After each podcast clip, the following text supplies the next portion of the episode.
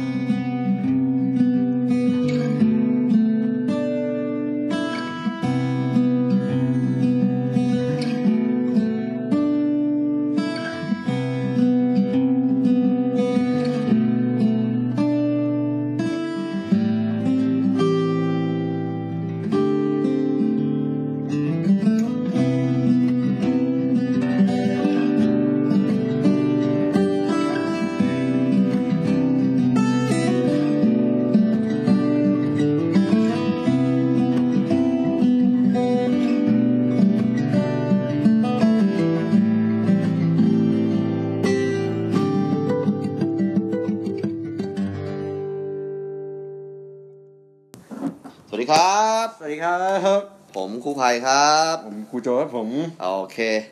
วันนี้ เฮ้ย เราปล่อยทองวังทองหลางดิสโทเปียเป็น อ่าใช่ครับ ประสบความสำเร็จ เปิดตัวแรงมากเลยฮะ ประสบความสำเร็จ ใน 24 ชั่วโมงคนฟัง 350 คน อืมไง คือ ล่ะ คือเทปบางเทปปล่อยเป็นเดือนยังไม่ถึงเลย 350 คนนะครับ ไง ก็ ล่ะ ขอขอบพระคุณมากนะครับ ครับ เราเรารู้แล้วว่าพฤติกรรมของคนฟังพอดแคสต์ชอบฟังดราม่าผมว่า ชอบฟังดราม่า เออ ชอบฟัง ปัญหา เร ชีวิต ไม่ใช่หรอก เออจริงนะฮะ ชอบฟังเรา ชอบฟัง เรา ขอบคุณนะฮะ ไม่ว่าท่านจะชอบดราม่าหรือว่าชอบฟังเรานะฮะ ก็ ครับ เอ้อก็เราดีใจมากๆ เรามาถึงจุดนี้ได้ ค นะ น ครั อื่นเขา บ ได้เป็นพันเขาไม่เคยมาอวยแทนนี้เลยนะ เฮ้ย มันไม่เหมือนกันเว้ย อันนี้เราไม่มีต้นทุนเลยเลย เออ ใช่ไหม เราเรื่องมันลาม ใช่ ใช่ไหมเออ คนอื่นเขาแบบท่องเที่ยวไอซ์แลนด์เป็นยังไงเนี่ย อืม ไปดูแสงเหนือเนี่ย ใช่ เรานี่ยังไง ดูคนตีกัน ต่างละ อ่ะนะ โคตรลูเซอร์นะครับ วันนี้วันพุธเรากลับมา นี่ปิด นะ ปิดได้ไหมครับ จะปิดได้ปิดได้เลยครับนะครับ อันนี้เรากลับมาที่ห้องอัดนะครับอ่าย่านอโศกเหมือนเดิ ม เป็นที่ที่แบบบันทึกเสียงของศิลปินดัง ๆ หลายท่านไม่ว่าจะเป็นพี่เบิร์ดนะ ครั ฮะ บ หรือว่าเสกโลโซอะไรประมาณเนี้ยนะฮะแล้วก็เราก็คิดว่าคุณภาพเสียงของเรามันควรจะดีขึ้นเรื่อยๆ ครับ ก็เลยมายะห้องอัดย่านอโศกนะครับในวันนี้ อ่ะนะฮะวันนี้เราจะกลับมานะครับ หลังจากที่ตอนที่แล้วเนี่ยคืออย่างนี้ต้องบอกท่านผู้ฟังก่อนว่า ผมกับครูโจเนี่ยไม่เคยนัดกันมาก่อนเลยว่าวันนี้จะพูดเรื่องอะไร ครับ เพราะฉะนั้นอ่าในเทปที่แล้วเนี่ยมันมีการตายเกิดขึ้น ครับ ในในรายการของเราใช่ไหมครับ แล้วก็ผมนี่ก็รู้สึกสะเทือนใจมากช็อกมาก ครับ นี่บอกครูโจจริง ๆ เลยว่าผมเนี่ยคิดคิดจะไปตัดต่อเหมือนกันนะเอ่อบางช่วงบางตอนที่แบบเราอาจจะพูดดูไม่เหมาะสมเลยเนี่ยเพราะมันมีคนตายเดี๋ยวนี้ไง เออ แต่คิดไปคิดมาไม่เอาดีกว่า ทำไมฮะ มัน เป็นการไม่ให้เกียรติเรา เอง คือคือคิดไปคิดมาแล้วเรามองว่าเรามาขอโทษในเทปต่อไปดีกว่า ครับ ถ้ามีอะไรที่มันฟังแล้วไม่ค่อยโอเค เราก็ใช้โอกาสตรงนี้ในการขอโทษแล้วกันนะครับ ค นะ รับ ว่าถ้ามีคำพูดอะไรที่ไม่เหมาะสม เพราะว่าบางทีเราเราพูดในในในเรื่องของการเมืองด้วย บางทีคนที่เขาแบบว่ารักการเมืองแบบในแบบสุดโต่งไปทางฝั่งใดฝั่งหนึ่งเนี่ยเขาอาจจะไม่พอใจเราได้เนี่ยนะครับ ครับ จริงๆเราเป็นกลางมากๆเลยนะครับ ใช่ เราเราเราแทบจะไม่ไม่ได้แบบว่า คือคือเรามอง แค่ว่า การเมืองเราสนใจการเมือง ครับ เราก็ติดตามอยู่แต่ว่าเราขอเป็นกลุ่มที่ไม่เลือกฝั่งแล้วกันเนาะ ครับ เรามาจัดรายการวิทยุอย่างเงี้ยเราก็อยากให้ทุกคนมาฟังเราเป็น ครับ เป็น เป็นศูนย์กลางประมาณนี้นะครับ ก็ก็ก็ขออภัยด้วยถ้าเกิดท่านฟังแล้วรู้สึกว่ามันมีความเป็นการเมือง แล้วก็ท่านไม่ค่อยสบอารมณ์นักที่เราแบบใช้สรรพนามอะไรกันอะไรอย่างเงี้ยนะครับ ใช่ครับ ก็ก็ต้องไว้ตรงนี้ก่อนนะครับอ่ะเพราะฉะนั้นตึงเครียดมากเมื่อเทปที่แล้วมีการใช้ความรุนแรง มีการเสียชีวิตใช่ไหมครับ ครับ เทปนี้เรารู้สึกว่าเราต้องกลับมาสู่การขี้คลาย ครับ องค์ที่สามแล้วองค์สุดท้ายนะครับ ใช่ สำหรับเรื่องของรามคำแหงครับครูโจครับ เราผมผมตั้งชื่อตอนนี้ไปแล้วครับ ว่า รักรอบรามครับ รักรอบราม อืมคือเราไม่ได้โฟกัสไปที่ตัวมหาวิทยาลัยเราลองเรามองดูรอบรอบๆรามเนี่ยครับเต็มไปด้วยความรักที่อบอุ่น ครับ นะ นะฮะ หญิงชายนะฮะ เราไม่มั่นใจว่ามันจะเป็นความรักที่มีระยะเวลานานหรือเปล่า ครับ บางบางความรักอาจจะเป็นแค่คืนเดียว อ่า บางความรักอาจจะอยู่กันยาวนาน อืม ไอ้นี้เราก็ไม่รู้นะครับแต่ ครับ เราก็อย่างที่บอกว่าผมไม่รู้เหมือนกันวันนี้ครูโจจะมาเล่าเรื่องอะไร ครับ ผมผมก็เตรียม ผมก็เตรียมมาเหมือนกัน ครับ ครูโจก็ไม่รู้เหมือนกันว่าผมจะเล่าเรื่องอะไรเนาะ ใช่ครับ โอเคนะครับก็ฉะนั้นวันนี้เราก็จะพูดถึงผู้คนแล้วกัน ที่เราได้ประสบพบเจอที่เขามีความรักไม่ว่าจะเป็นครูโจเอง ครับ เพื่อนครูโจหรือใครก็ตามแต่นะครับ ครับ อ่ะนะครับก็คือเราต้องพูดกันว่าอ่าปื๊ดลืมไป อ่ะ ตาม ยังไงคตารับมตามสไตล์ของรายการเราช่วงแรกต้องมีความรู้ก่อน อ๋อ เพราะคนที่มารอฟังความรู้ พอหมดเรื่องความรู้เขาจะได้ปิดจบเลยได้ เออ นะครับ อ่ะ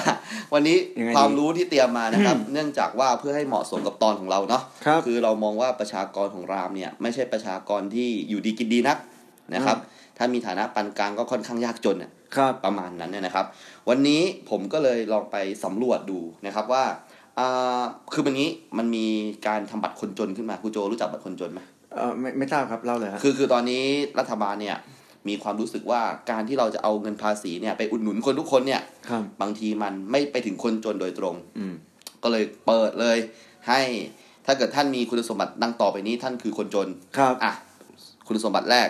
รายได้ปีหนึ่งไม่เกินแสนบาทกูโจนี่เกินไหม ปีหนึ่งไม่เกินแสนบาท อ่าอ่าอ่าถ้ารับหมื่นห้าผมว่าเกินอะ อ้าวแล้วแล้วแล้วแล้วถ้าเกิดว่า อ่าอ่า เอาเอาไปเอาไปแบ่งให้คนอื่นใช้ด้วยครับ อันนี้ไม่เกี่ยวเอาเอาที่เข้าบัญชีเรา อ๋อที่เข้าบัญชีเรา อ่าอ่า แล้วแล้วถ้าบัญชีเราอยู่ที่เมียฮะ ก็ ได้ได้ไหมฮะ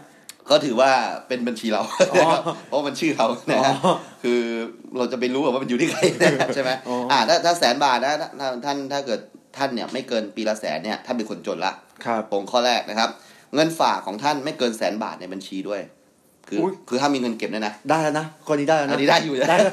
อันแรกที่อาจจะไม่ไม่ไม่ไม่เท่าไหร่ใช่ไหม จริงๆ ไม่ต้องกำหนดถึงแสนหรอกของผมอะ เออเออหลักพันพอ หลักร้อยหลักพันก็ ได้ ผ่านแล้ว เอออยู่ในหน่วยร้อยนิดๆนะครับอ่ะโอเค เออ บ้านที่ดินเนี่ยไม่เกินยี่สิบห้าตารางวาอ่ะครูโจแม่นเรื่องพวกพื้นที่อะไรพวกนี้ไหม ยี่สิบห้าตารางวานี่ใหญ่ปะไม่มั่นใจประมาณห้องคอนโดหรือไง ไหม แค่เมตรผมยังก็ โอเคโอเค เรียกว่าสบาย ไอ้ไอ้นี่หน่วยหน่วยหน่วยของตารางวานะครับ ที่ดินทำการเกษตรไม่เกินสิบไร่นะครับอ่า ครับ เขาก็คืออาจจะเป็นเกษตรกรแต่ว่าที่ดินเยอะไม่ได้นะค ครั รับ บ ถ้าเกิดท่านเข้าสี่อันนี้นะครับ ท่านส่งไปเลยท่านได้เป็นอ่าคนจนแน่นอนของรัฐบาล เฮ้ยครูไผ่ ครับผม ผมผ่านหมดเลยเนี่ย จริงปะ แต่ว่ารายได้อาจจะเกินไปนิดหน่อย รายรายได้ต่อปีเนี่ย อ่าอ่าแส จรินหงนึ่ง จริงๆจริง ๆ แล้วผมไม่ค่อยอาบน้ำเองผมให้ให้น้อง อ่า มาอาบน้ำให้อย่างนี้รายได้ อ๋อ ไม่ค่อยมี ได้ได้เฮ้ยพูดถึงอาบน้ำเนี่ยนะครับ อาบอาบน้ำให้ด้วยใช่ไหม อาบน้ำให้ เฮ้ยผมไปใต้มาครูโจ ครับ อไปใต้เนี่ยเดี๋ยวเอาไว้เล่าในเทปอื่นนะครับ อ่า แต่ช่วงระหว่างไปใต้เนี่ยได้มีโอกาสฟังพอดแคสต์ของรายการอื่นๆด้วย ครับ นะครับมีรายการหนึ่งครูโจชื่อรายการเสาเสาเสา ครับ จริง ๆ ดังมากเลยแต่ผมเชื่อครูโจไม่รู้จักหร อก นะครับนะฮะคือรายการเขาดังมากนะครับ คือเขาจะเป็นแบบว่าเราแบบว่าพวกสถาปนิกอย่างเนี้ยมา ครับ มาคุยกันนะครับเขาพูดถึงว่าทำไมกรุงเทพถึงน้ำท่วมครูโจ อ่ะ สิ่งหนึ่งเนี่ยที่เราอาจจะไม่เคยมองมาก่อนเลยก็คือว่าอาบอบนวดครูโจ อ่า ครูโจลองคิดดูอ่าผมรู้ว่าครูโจไม่เคยไปนะครับ ผมก็ไม่เคยไปหรอก อ่า เอาเอาเอาเอาที่เราไปไปไปฟังมาแล้วกันนะครับ ใช่ ที่อ่านมานะก็คือว่าคือคือคืนหนึ่งเนี่ยเนี่ยแบบในในในอ่างอบนวดเนี่ยสมมติ ครับ เอาเอาเล็ก ๆ ก็พอเนี่ยมีห้องเนี่ยอย่างน้อยก็ห้าร้อยห้อง ครับ ถูกต้องไหมฮะสมมติว่าทุกห้องเนี่ยแบบได้ใช้บริการหมดเนี่ยครูโจลองคิดดูเดี๋ยวว่าเขาจ่ายค่าน้ำเท่าไหร่ อืม จริงไหมเพราะการอาบน้ำเนี่ยมันใส่บาสใช่ไหม ครับ แล้วบอกว่าวันวันๆหนึ่งเนี่ยไอ้ห้องนั้นน่ะอาจจะถูกใช้ซ้ำด้วยเพ ครับ ราะฉะนั้นจำนวนน้ำเนี่ยเยอะมาก ครับ เพราะฉะนั้น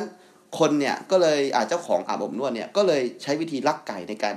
เจาะบาดาลแล้วก็ใช้น้ำบาดาลแทนที่จะใช้น้ำประปา อืม อ่าแล้วก็อาจจะมีระบบการกรองอะไรให้มันสะอาดแล้วเนี่ยครับ ครับ เพราะฉะนั้นน้ำใต้ดินเนี่ยถูกสูบไปเยอะมาก ครับ มันทำให้แบบว่าพอน้ำใต้ดินถูกสูบปุ๊บทีนี้ข้างบนเนี่ยมันไม่มีพื้นที่รับน้ำคุณโจ ครับ พื้นที่รับน้ำเนี่ยมันต้องเป็นดินอะไรแบบนี้ใช่ไหม ครับ แต่ข้างบนเนี่ยถ้าเรามองดูในแถวๆย่านที่อาบอบนวดเนี่ยมันเป็นปูนคอนกรีตไง อ่า คือน้ำอ่ะถูกดูดขึ้นมาจากข้างล่าง ครับ แต่พอจะกลับไปมันกลับไปไม่ได้ ครั ไม่ บ มีทางกลับมันเลยท่วม อืม อะไรประมาณนี้นะครับ เพราะฉะนั้นถ้าเกิดสมมติว่ามันมีการรักษาความสมดุลของมันอยู่เนี่ยน้ำกรทมอาจจะไม่ท่วมขนาดนี้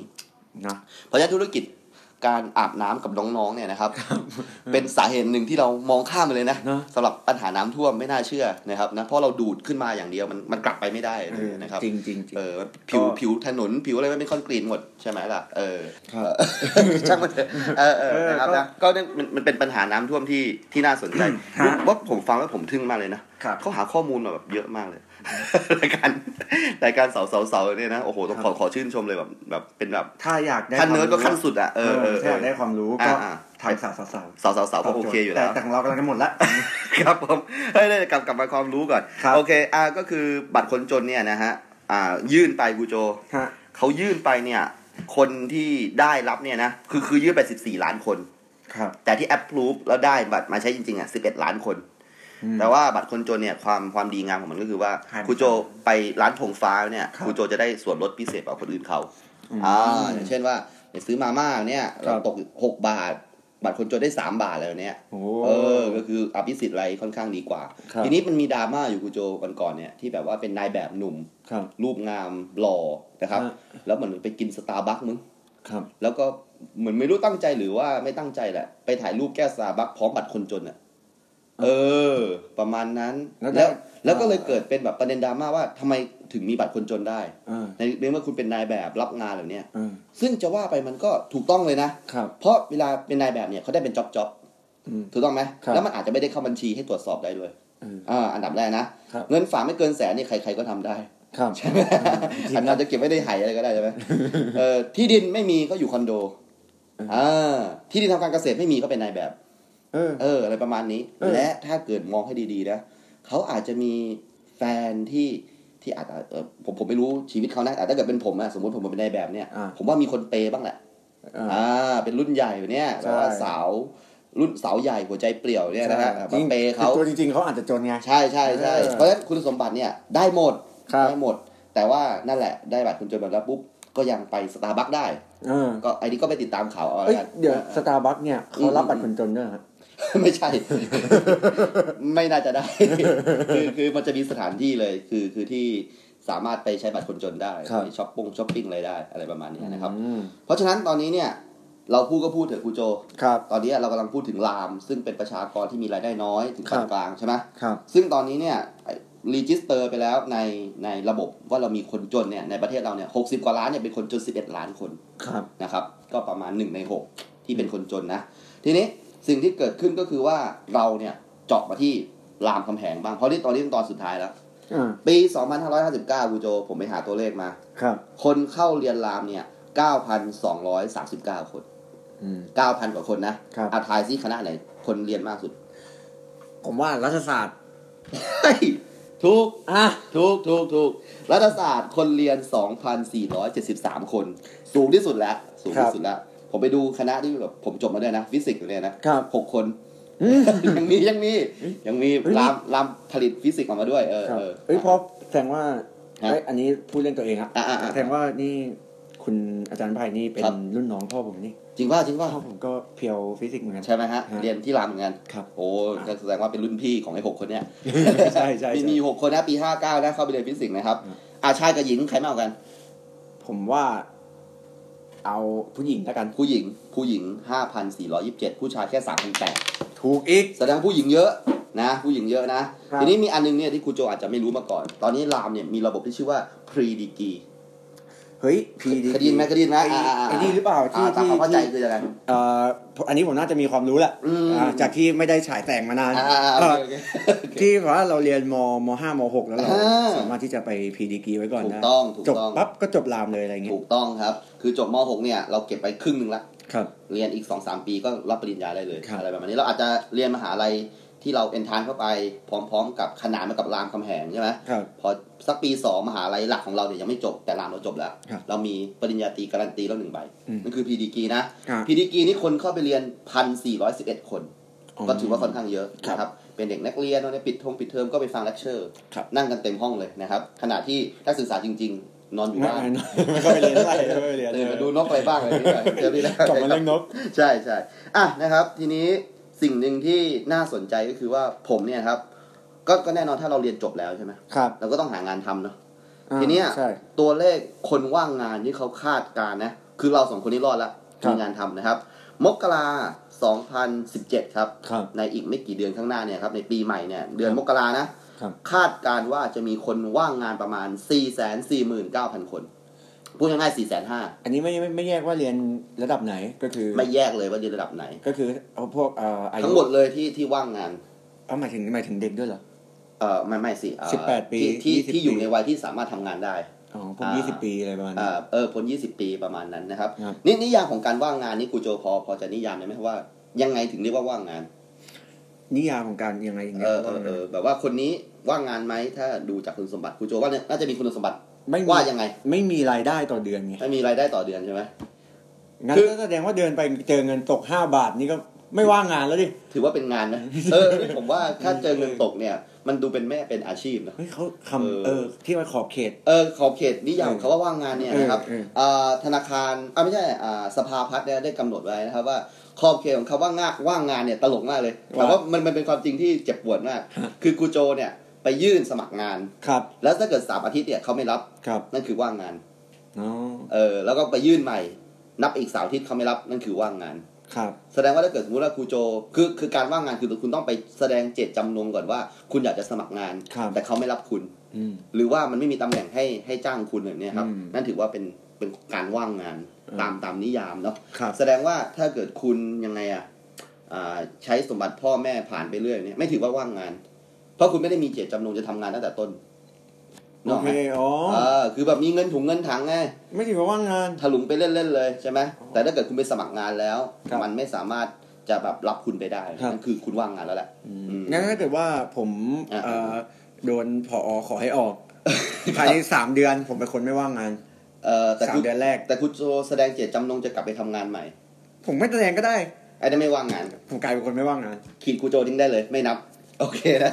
ดี เออ จริง เออเออนี่คือนิยามของคำว่าว่างงานนะเออเออ ครับผม ไม่ไม่ธรรมดา ทีนี้ในในสี่แสนสี่หมื่นเก้าพันคนเนี่ย ครับ อย่างที่กูโจถามว่า เอ้าแล้วเรานับแบบการศึกษาไหมพี่ นับสิ เชื่อไหมครับว่า คนที่จบมหาวิทยาลัยเนี่ยครับ หรือระดับอุดมศึกษาเนี่ยครับ เป็น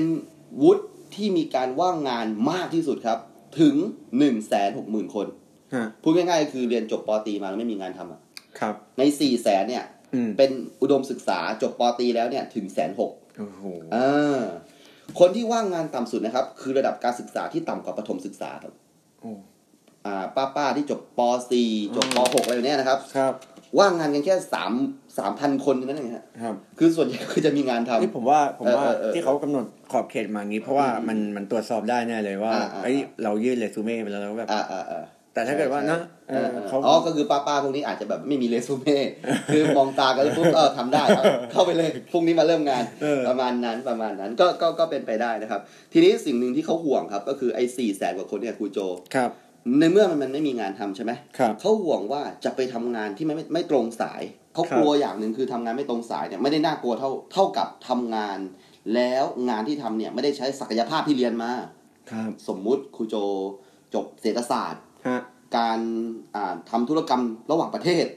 สมมุติมันมีเอกนี่นะ ครับ คือพูดถึงเรื่องของการโอนเงินข้ามประเทศ การทำธุรกรรม การทำพินัยกรรมของคนต่างประเทศในไทยอะไรแบบเนี่ย อ่า รู้เรื่องกฎหมาย อย่างดีเลย ครับ สุดท้ายครูโจไปเปิดแผงกาแฟสด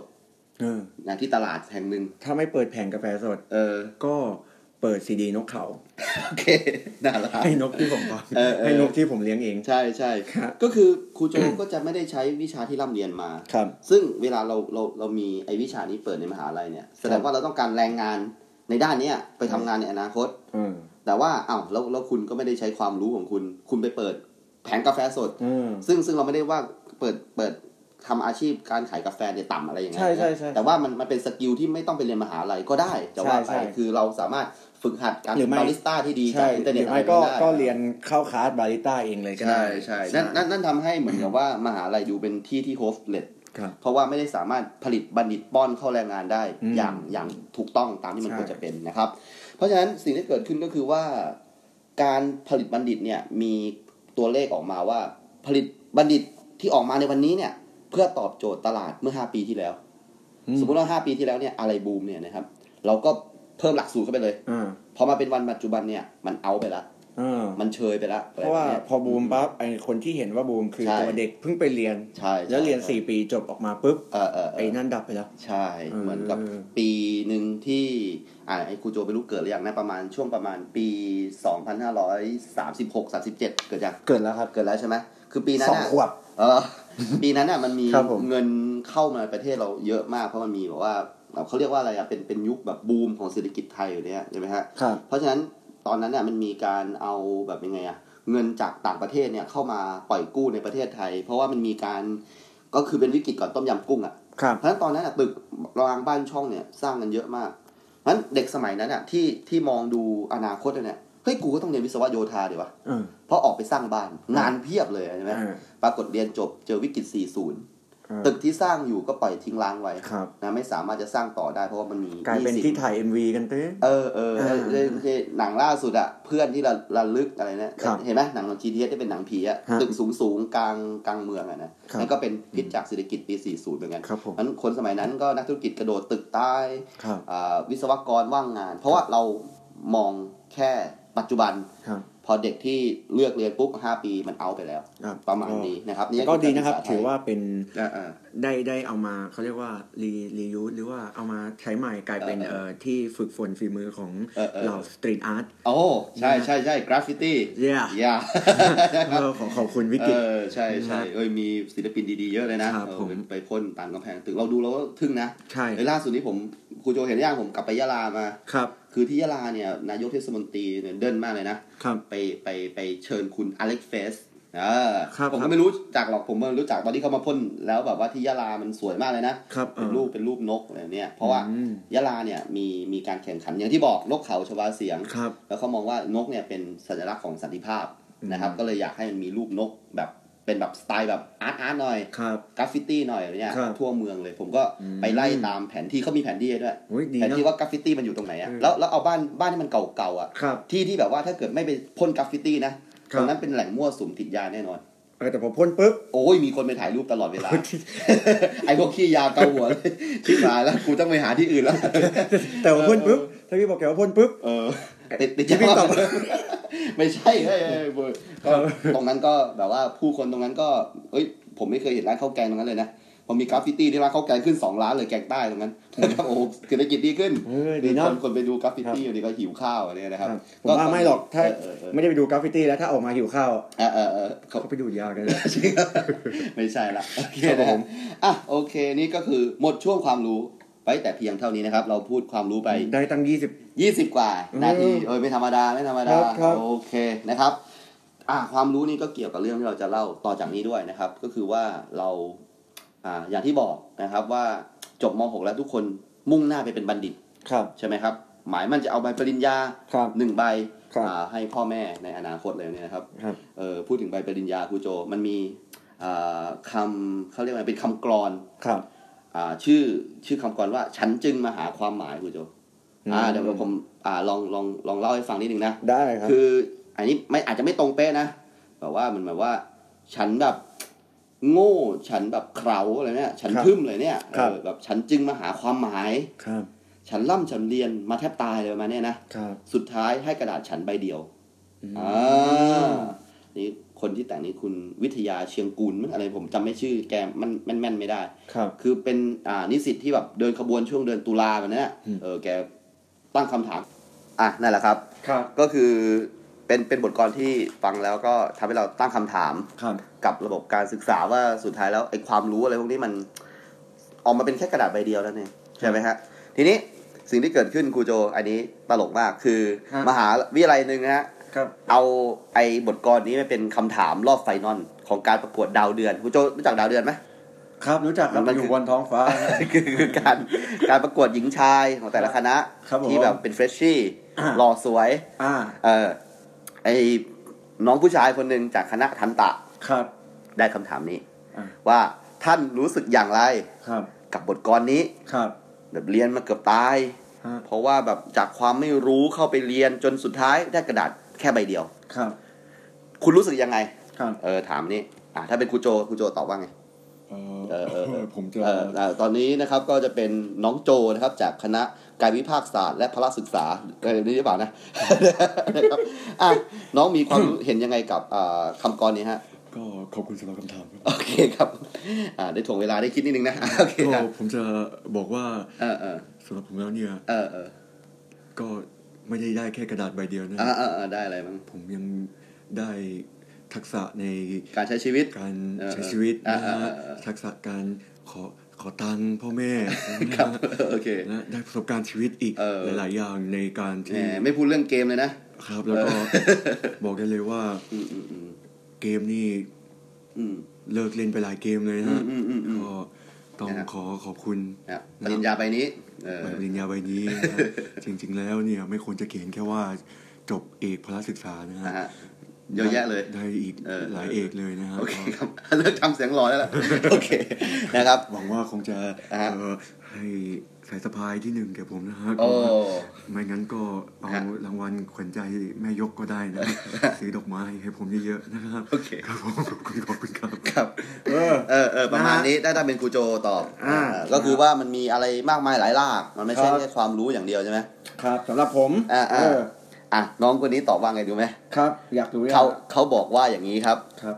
ไม่ว่าครูโจเนี่ย ครับ จะเรียนมาแบบเนื้อหามากมายอะไรยังไงก็ตามนะฮะ ฮะ เยอะแยะไปหมดเลยสมมติเรียนไบโอโลจีอยู่เนี่ย ครับ เรียนตั้งแต่สัตว์คนพืช ครับ เยอะไปหมดเลยเรียนการวิภาคอนาโตมีไม่ว่ายังไงก็ตาม ครับ สุดท้ายแล้วถ้าเกิดสมมุติว่าครูโจต้องไปสอบเนี่ยครับ ฮะ ครูโจสามารถจะย่อมันได้ในกระดาษแผ่นเดียวครับครูโจเข้าใจไหม ครับ คือแม่งคือผมพูดจริงนะ ตอนนั้นแม่งผมสตันเลยนะ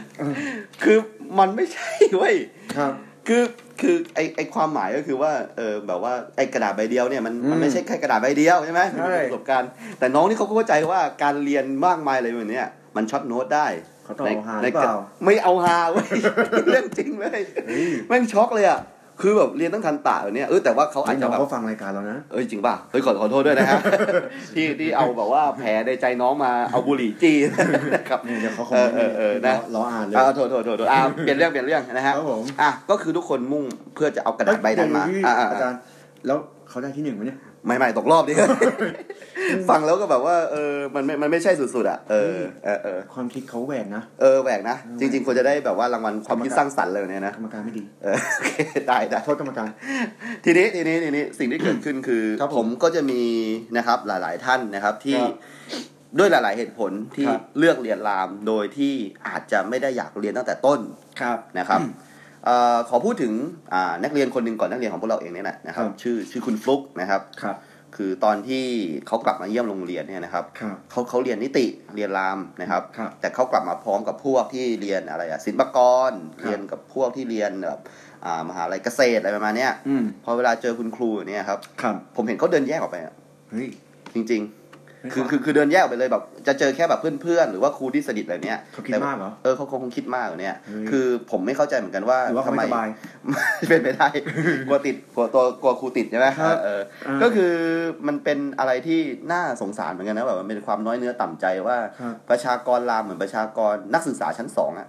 เออ นะที่แบบไม่มีความมั่นใจไม่มีความภูมิใจในสถาบันเลยเนี่ยนะครับ เออ ทั้งทั้งๆที่ถ้าเกิดเราไปดูนะครับ รามคำแหงนี่เป็นที่ประสาทวิชาของมาริโอเมาเลอร์นะครับ เขาจบรามนะมาริโอ ใช่ เนี่ยเออหลาย ๆ คนที่อ่ามีชื่อเสียงในบ้านเมืองตอนเนี้ยนะครับ ฮะ ไม่ว่าจะเป็นวงการการเมืองดาราพิธีกร ใช่ อะไร ใช่ จบรามเยอะนะครับ ใช่ เพราะฉะนั้นตอนนี้ผมก็เลยทำให้เห็นมีความรู้สึกว่า เอ๊ะลองจินตนาการว่า ถ้าเกิดตัวเองเรียนรามเนี่ยนะมันคงมีความรู้สึกเหงาเหงาๆ อืม หน่วงหน่วงๆนะครับ แล้วเรียนก็ไม่ใช่ง่ายเลยนะ คืออมันเป็นแบบเป็นเหมือนสุภาษิตเลยว่าถ้าเกิดเข้าง่ายมันก็มักจะออกยาก ใช่ อะไรประมาณเนี้ยใช่ไหมครับ ผมก็เลยมาลองเอาตัวละครต่างๆนะครับ ที่ผมเจอในชีวิตเนี่ยมาเล่าให้ฟังแล้วกันในเทปนี้นะครับ ครับ ในตอนที่ชื่อว่าความรักรอบรามนั่นเอง ครับผม นะครับครึ่งชั่วโมงแล้วเพิ่งจะได้เริ่ม นะฮะ โอเคครับ ผมจะเล่าถึงเพื่อนคนแรกก่อนเลยครับ อ่ะเปิดเลย อ่ะโอเค คือผมเนี่ยเข้ามารามครั้งแรกเนี่ยไม่ได้มาทำขนมปังเลย ครับ เคยเคยมาก่อนหน้านั้นก่อนนะครับ ครับ แล้วก็คือคือผมเนี่ยจริง ๆ แล้วก็มีเพื่อนหลากหลายกลุ่มนะ ครับ เป็นเพื่อนที่แบบว่าเก่งก็มีแบบว่าติดยงติดยา ครับ บ้าบอลแต่งรถมีหมดอะไรประมาณนี้นะครับ ที่ อ่าอ่า ดูดยาอยู่ที่กราฟฟิตี้ที่ ๆ ไม่ใช่ไม่ใช่โอเคไอ้ไอ้นั่น ครับผม มันยุคใหม่แล้วกราฟฟิตี้เนี่ยนะครับ ทีนี้สิ่งที่เกิดขึ้นก็คือว่าผมเนี่ยนะฮะ ตอนตอนเรียนเนี่ยนะมันมีวิทย์คณิตเนี่ยมันมีหกห้อง ครับ ห้องหนึ่งนี่เก่งสุดนะผ อ่ะ มผมซัดไปห้องหกเลย สุดท้ายเลยมันเพื่อนห้องหกของผม ในสายวิทย์นี่นะ ใช่แบบเป็นแบบหน่วยเรนเจอร์ทุกคน เพื่อนห้องผมนี่สุดยอดทุกคนนะครับ ครับ แล้วทุกคนเนี่ยก็เหมือนกับมาเปิดเทอมที่รามคำแหงหมดเลย ครับ นะในปีหนึ่งแล้วเนี่ยนะครับ ขณะที่ผมก็แบบย้ายไปเรียนมอเนี่ย ครับ อคือห้องผมเนี่ยจำได้ว่ามีแค่สามคนที่เรียนมหาลัยรัฐเลยเนี่ยนะครับ มันโอเค จริงรามคำแหงก็เป็นมหาลัยรัฐแต่ว่า ครับ โอเคแบบเรียนที่แบบ หมายถึ เอ็นงว่า ใช้คะแนนเอ็นเข้าไปอ่ะ อ่า ประมาณแค่ 3 คนประมาณนั้น ผมก็เลยไปเยี่ยมเพื่อนเว้ย ครับ เออที่ที่ที่หน้ารามนะครับ ปรากฏว่าเพื่อนเนี่ยก็ตกก็ก็รู้สึกตื่นตาตื่นใจมากเลยนะ เพื่อนแบบอยู่หอที่มันมีลิฟต์อ่ะ โอ้ สุดยอดแล้วนะคือ ครับ ไม่เคยเจอเลย ครับ แบบว่าการขึ้นไปที่สูงคือต้องบันไดเท่านั้น ครับ เจอลิฟต์เว้ยเออ ผมก็ไปอะไรน่าจะเป็นปีสองแล้วแหละนะครับ ผมก็ขึ้นไปปรากฏเพื่อนก็ปาร์ตี้อย่างอย่างแบบว่าต้อนรับผมแบบอย่างดีเลย อ๋อผมคิดว่าปาร์ตี้ลิฟต์ จะไม่ใช่ไม่ใช่ อ๋อปาร์ตี้ต้อนรับพี่ ด้วยใช่ด้วยตอนนั้นน่าจะจำได้เป็นเป็นเป็นช้างนะครับ ครับ สองลัง ครับ นะครับ รู้สึกว่าจะมีเพิ่มมาอีกสองลัง ครับ ตอนนี้ผมแบบไม่ได้สติแล้วนะครับ โอ้โห แต่ว่าเหตุการณ์ในวันนั้นก็คือว่า ครับ มันมีอยู่คนหนึ่ง ครับ ดันชะโงกหน้านะครับ ไปอ้วกตรงระเบียง อ่า แล้วมันไปโดนหัวของของคนคนหนึ่ง ครับ ที่อยู่ในชั้นที่ต่ำกว่านะครับ ครับ แต่ว่าคือคือโชคดีมากๆที่คนคนนั้นเป็นผู้หญิง เฮ้ย คือถ้าเกิดเป็นผู้ชายมีเรื่องแน่ เฮ้ยโชคดี เออ จริงๆเป็นผู้หญิงโชคดีใช่ใช่มีเรื่องมีเรื่อง คล้ายๆก๋วยเตี๋ยวอะไรนะมีเรื่องมีเรื่องนะครับ นะครับ ปรากฏว่าก็เป็นผู้หญิงครับ ครับ แต่นั่นแหละฮะมันก็เป็นจุดจบของเพื่อนๆหน้ารามของผมฮะ ทำไมฮะ เพราะว่าวันรุ่งเช้าผู้หญิงคนนั้นไปบอกเจ้าของหอครับ แล้วเจ้าของหอเนี่ยก็มีกติกาชัดเจนว่าห้ามกินเหล้าที่หออะไรประมาณนั้น จบเลย ก็คือผมจำได้เลยวันนั้นอ่ะ ผมไปนอนคืนเดียว ครับ คืนแรกของผม ครับ และเป็นคืนสุดท้ายของทุกคน ฮะย้ายของ นะครั ออกเลยครับผม ย้ายของออกเลยครับ แล้วตอนนั้นแบบว่าเป็นอะไรที่แบบว่าผมช็อกมากก็คือว่าผมไม่เคยเจอแบบว่าการถูกไล่ออกแบบเหมือนหมูเหมือนหมาเนี่ยฮะ ครับ คือตอนนั้นแบบโดนไล่ออกเหมือนเหมือนหมูเหมือนหมาเลยนะเพราะว่าพวกเราเนี่ยเหมือนกับนอนอยู่อะครับ ครับ แล้วแบบเจ้าของหอก็ใช้กุญแจสำรองไขเข้ามาเลยครับ ครับ แล้วก็แบบไล่ทุกคนออกไปเลยเนี่ยมึงเก็บของเลยนะอะไรแบบเนี้ยนะครับ ครับ แล้วเท่าที่ทราบคือไม่ได้เงินประกันด้วยอะไรประมาณเนี้ยเพราะว่าทำผิดกฎเลยเนี่ยนะครับ ครับ จริง ๆ แล้วเนี่ย อ่าอ่าอ่าอ่า ไหนๆที่ไหนๆเรา ครับผม อุบัติเหตุไปเอ่ออาเจียนใส่ อ่า คุณ อ่า ผู้หญิงแล้วเนี่ย ใช่ใช่ เราต้องคอนแทคเขาเลย อ๋อ มันเหมือนกับเป็นเป็นพล็อดหนังโรแมนติก ใช่ ตอนแรกๆ ผู้ชาย ชาร์จเลย จะโกโก้เปิ่น ครับ ๆ ไปสะดุดอะไรหกล้มทำกาแฟราดไอ้นี่อ้วกใส่หัวเลย ใช่ นะครับ มัน แล้ว มันอาจจะฟังดูให้อภัยยากหน่อย เออ แต่ เอ ว่า อเออ ลองดู คือผมชอบอย่างนี้คุณโจ ครับ สมมติได้กันจนแต่งงานอย่างเนี้ย ครับ เออไม่ทราบว่าฝ่ายชายเจอกับฝ่ายหญิงครั้งแรกที่ไหนคะ ครับ อ๋อ มันคือหอพักที่ชื่อว่า PK Apartment นะครับ ครับ ก็คือพี่เขาเนี่ยอ้วกใส่หัวหนูค่ะเลย เออ เออเออเออพิธีกรคงงงนะ ใช่ใช่ใช่ อันนี้เล่นมุกใช่ไหมครับ ไม่ค่ะอ้วกจริง ค่ะ มาม่ายังติดหัวอยู่เลย ไม่ล้างออกกันเล เอย อเออเออเออ เออเนี่ยจริงๆลอง เอ ถ้าใครฟังอยู่แล้ว ครับ แล้ว ครับ แล้วเอ่อในอนาคตได้ อ่ามี มีโอกาส อ่า ไปอาเจียน ครับอย่าอย่าอย่าขอขอท่านท่านท่านผู้ฟังกูโจเริ่ม ช็อตเข้าไปเรื่อยๆแล้ว ลองลอง เออเออ เอาเปลี่ยนวิธีลองไปชาร์จดูอย่าหลบ เออเออ อย่าหลับ เอออย่าเพิ่งหลับ เออเอ เอ อ อ เออ ลงไปหลับห้องน้องเขา นั่นคือวิธีการอ่าได้แฟนแบบใหม่ สไตล์ อ่า ครูไวยได้สไตล์ อาจจะได้แฟน แนะนำแนะนำนะฮะ อืม โอเค ก็วันนั้นน่ะผมเนี่ยนะครับก็ช่วยเพื่อนขนของด้วยด้วยมิตรภาพอันดีนะครับ เพราะว่าเราก็ไม่เจอกันแล้วเจอกันโดนโดนไล่ออกไปเลยประมาณนี้นะครับ ระหว่างนั้นน่ะผมก็ถือของไปหาหอใหม่กับเพื่อน ครับ เดินไปทั่วเลยนะครับ ปรากฏว่าก็ก็ได้หอใหม่ในวันนั้นเลยนะครับ แต่ว่าเป็นหอที่อ่าอาจจะไม่ดีเท่าหอแรกก็คือเหมือนกับรวมไอตัวที่ถูกไล่ออกมาจากที่อื่นอ่ะ อ๋อ มาอยู่ที่เดียวกัน แผลโอกาส เหมือนย่านบรอนซ์ที่เคยเล่าให้ฟัง นะครับ ผมก็แปไปช่วยเพื่อนจัดห้องจัดจัดห้องอะไรแบบเนี้ยนะฮะ หอพักเอื้ออาทร ใช่อะไรประมาณนั้น ครับ แล้วมีเพื่อนคนหนึ่งครับ มันชื่อเท่มาก ชื่อ พ่อพ่อมันตั้งชื่อว่าประเทศครับเออประเทศเลยนะฮะประเทศนะ เท่ ฮะ จริง ไอประเทศเนี่ยมันเป็นคนที่ อ่าคือก่อนหน้าที่ผมจะมาเนี่ยแบ็กกราวมันคือมันชอบแทงบอลมาก ครับ แล้วก็ได้ข่าวว่าไปแทงแล้วติดไว้ ครับ หลักหลักหมื่นเลยแหละ หลักหมื่นเลยนะครับ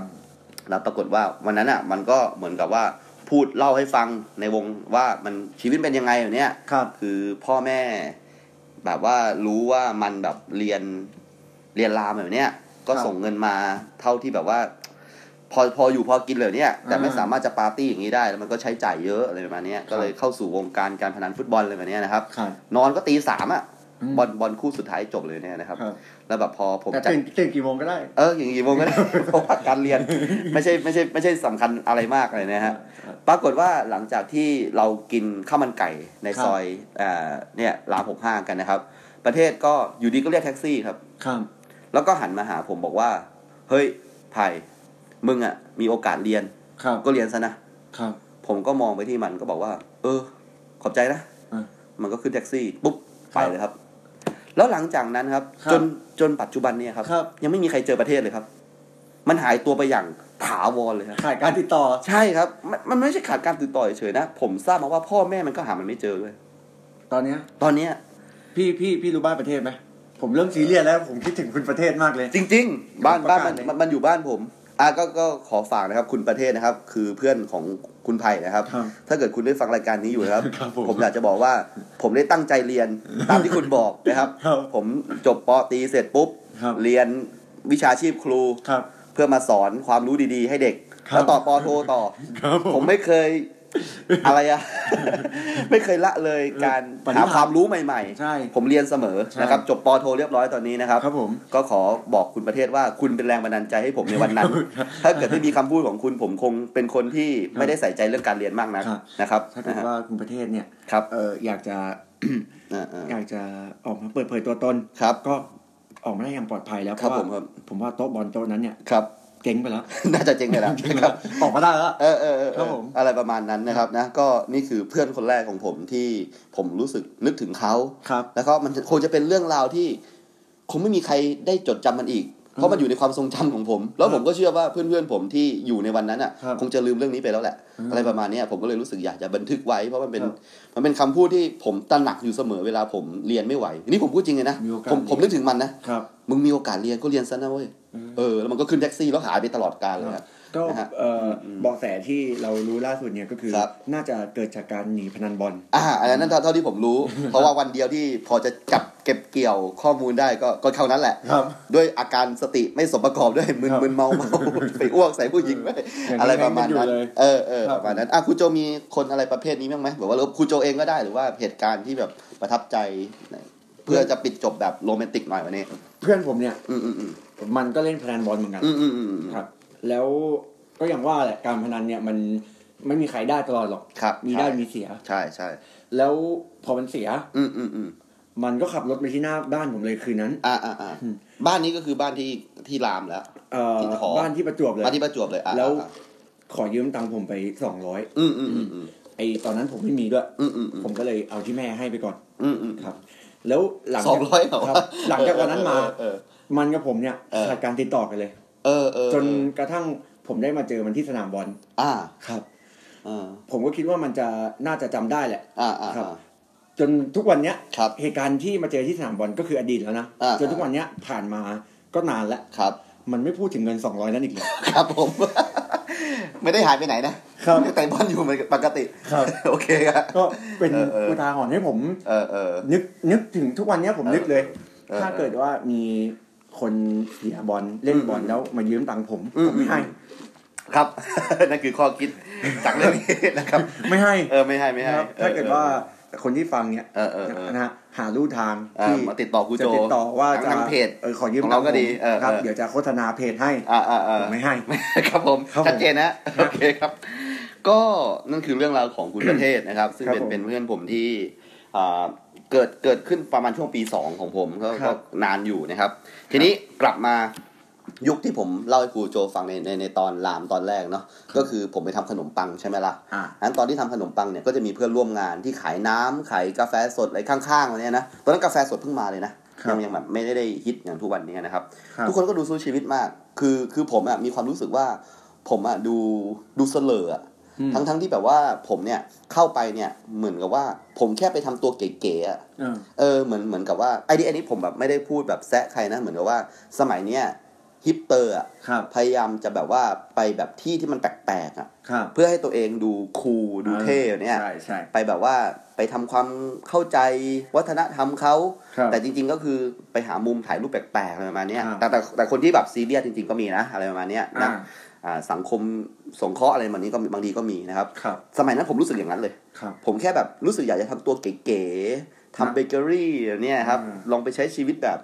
ทิปๆเลยเนี่ยฮะ ครับ สุดท้ายผมไปเจอของจริงฮะ ครับ อคนพวกนี้มันมันไม่ตลกจริง ๆ ชีวิตมัน อืม มัน ใช่ เหนื่อยเหมือนเหนื่อยยากกว่าจะได้สักบาทเลยนะครับ ครับ ผมไปเจอน้องจากนครศรีธรรมราชคนหนึ่ง ครับ เป็นน้องผู้หญิง คนก้อน คนก้อนนะครับ เนี่ย ความสามารถ ไม่ใช่ไม่ใช่ เอ่อน้องจากนครศรีธรรมราชเมืองเมืองพระนะครับ เพราะว่ามีพระธาตุที่อ่าสวยงามนะครับเอ่อน้องคนนี้เขาขายน้ำอยู่ใกล้ๆที่ผมทำเบเกอรี่ ผมอยู่ฝ่ายเตาอบเลยเนี่ย ครับ แล้ววันหนึ่งก็คือว่าเราไปกินข้าวด้วยกันทุกเที่ยงแหละ อ่า เราจะมีเวลากินข้าวแค่ 30 นาที ครับ เพราะทิ้งร้านนานไม่ได้เนี่ยแล้วไปก็คือต้องไปคนเดียวเนี่ยฮะ ครับ มีมีอยู่วันหนึ่งก็คือเรามีโอกาสได้ได้ไปด้วยกันสองคนนะครับเป็นผู้หญิงผู้ชายด้วยนะอ่า ครับ ทีนี้สิ่งที่เกิดขึ้นก็คือว่ามัน มันเหมือนกับมีคนพออะที่เราจะไปด้วยกันได้ พร้อม ๆ กันอะไรประมาณเนี้ย ครับ ผมก็กินข้าวกับเขาไม่รู้เขาเป็นยังไงกับผมนะ ผมก็คุยเรื่อยเปื่อย อ่ะ กลับมา ผมโดนเตาลวก ครับ ที่แขน ครับ เป็นแผลเลย ครับ แผลแบบแผลแผลฟกช้ำเลย ครับ เนี่ยเขาเรียกว่าอะไรว่าจันโจมแบบมันบวมๆน้ำขึ้นมา อืมอืมอืม เออเออมัน พองๆพองๆ พองๆขึ้นมาอ่า ครับ อ่า ครับ อ่าปรากฏว่าผมก็ก็ก็เจ็บปกติไม่เป็นไรก็กลับไปห้องนอนนะครับ ครับ ปรากฏว่าตอนกลางคืนเนี่ย น้องคนนั้นเขาก็โทรมาครับ ครับ คือตอนที่เราคุยกันน่ะผมก็เปิดเผยว่าผมเป็นคนใต้อยู่เนี่ยนะ ฮะ น้องเขาก็โทรมาตอนกลางคืนว่า พันพลื้อมั่งนะ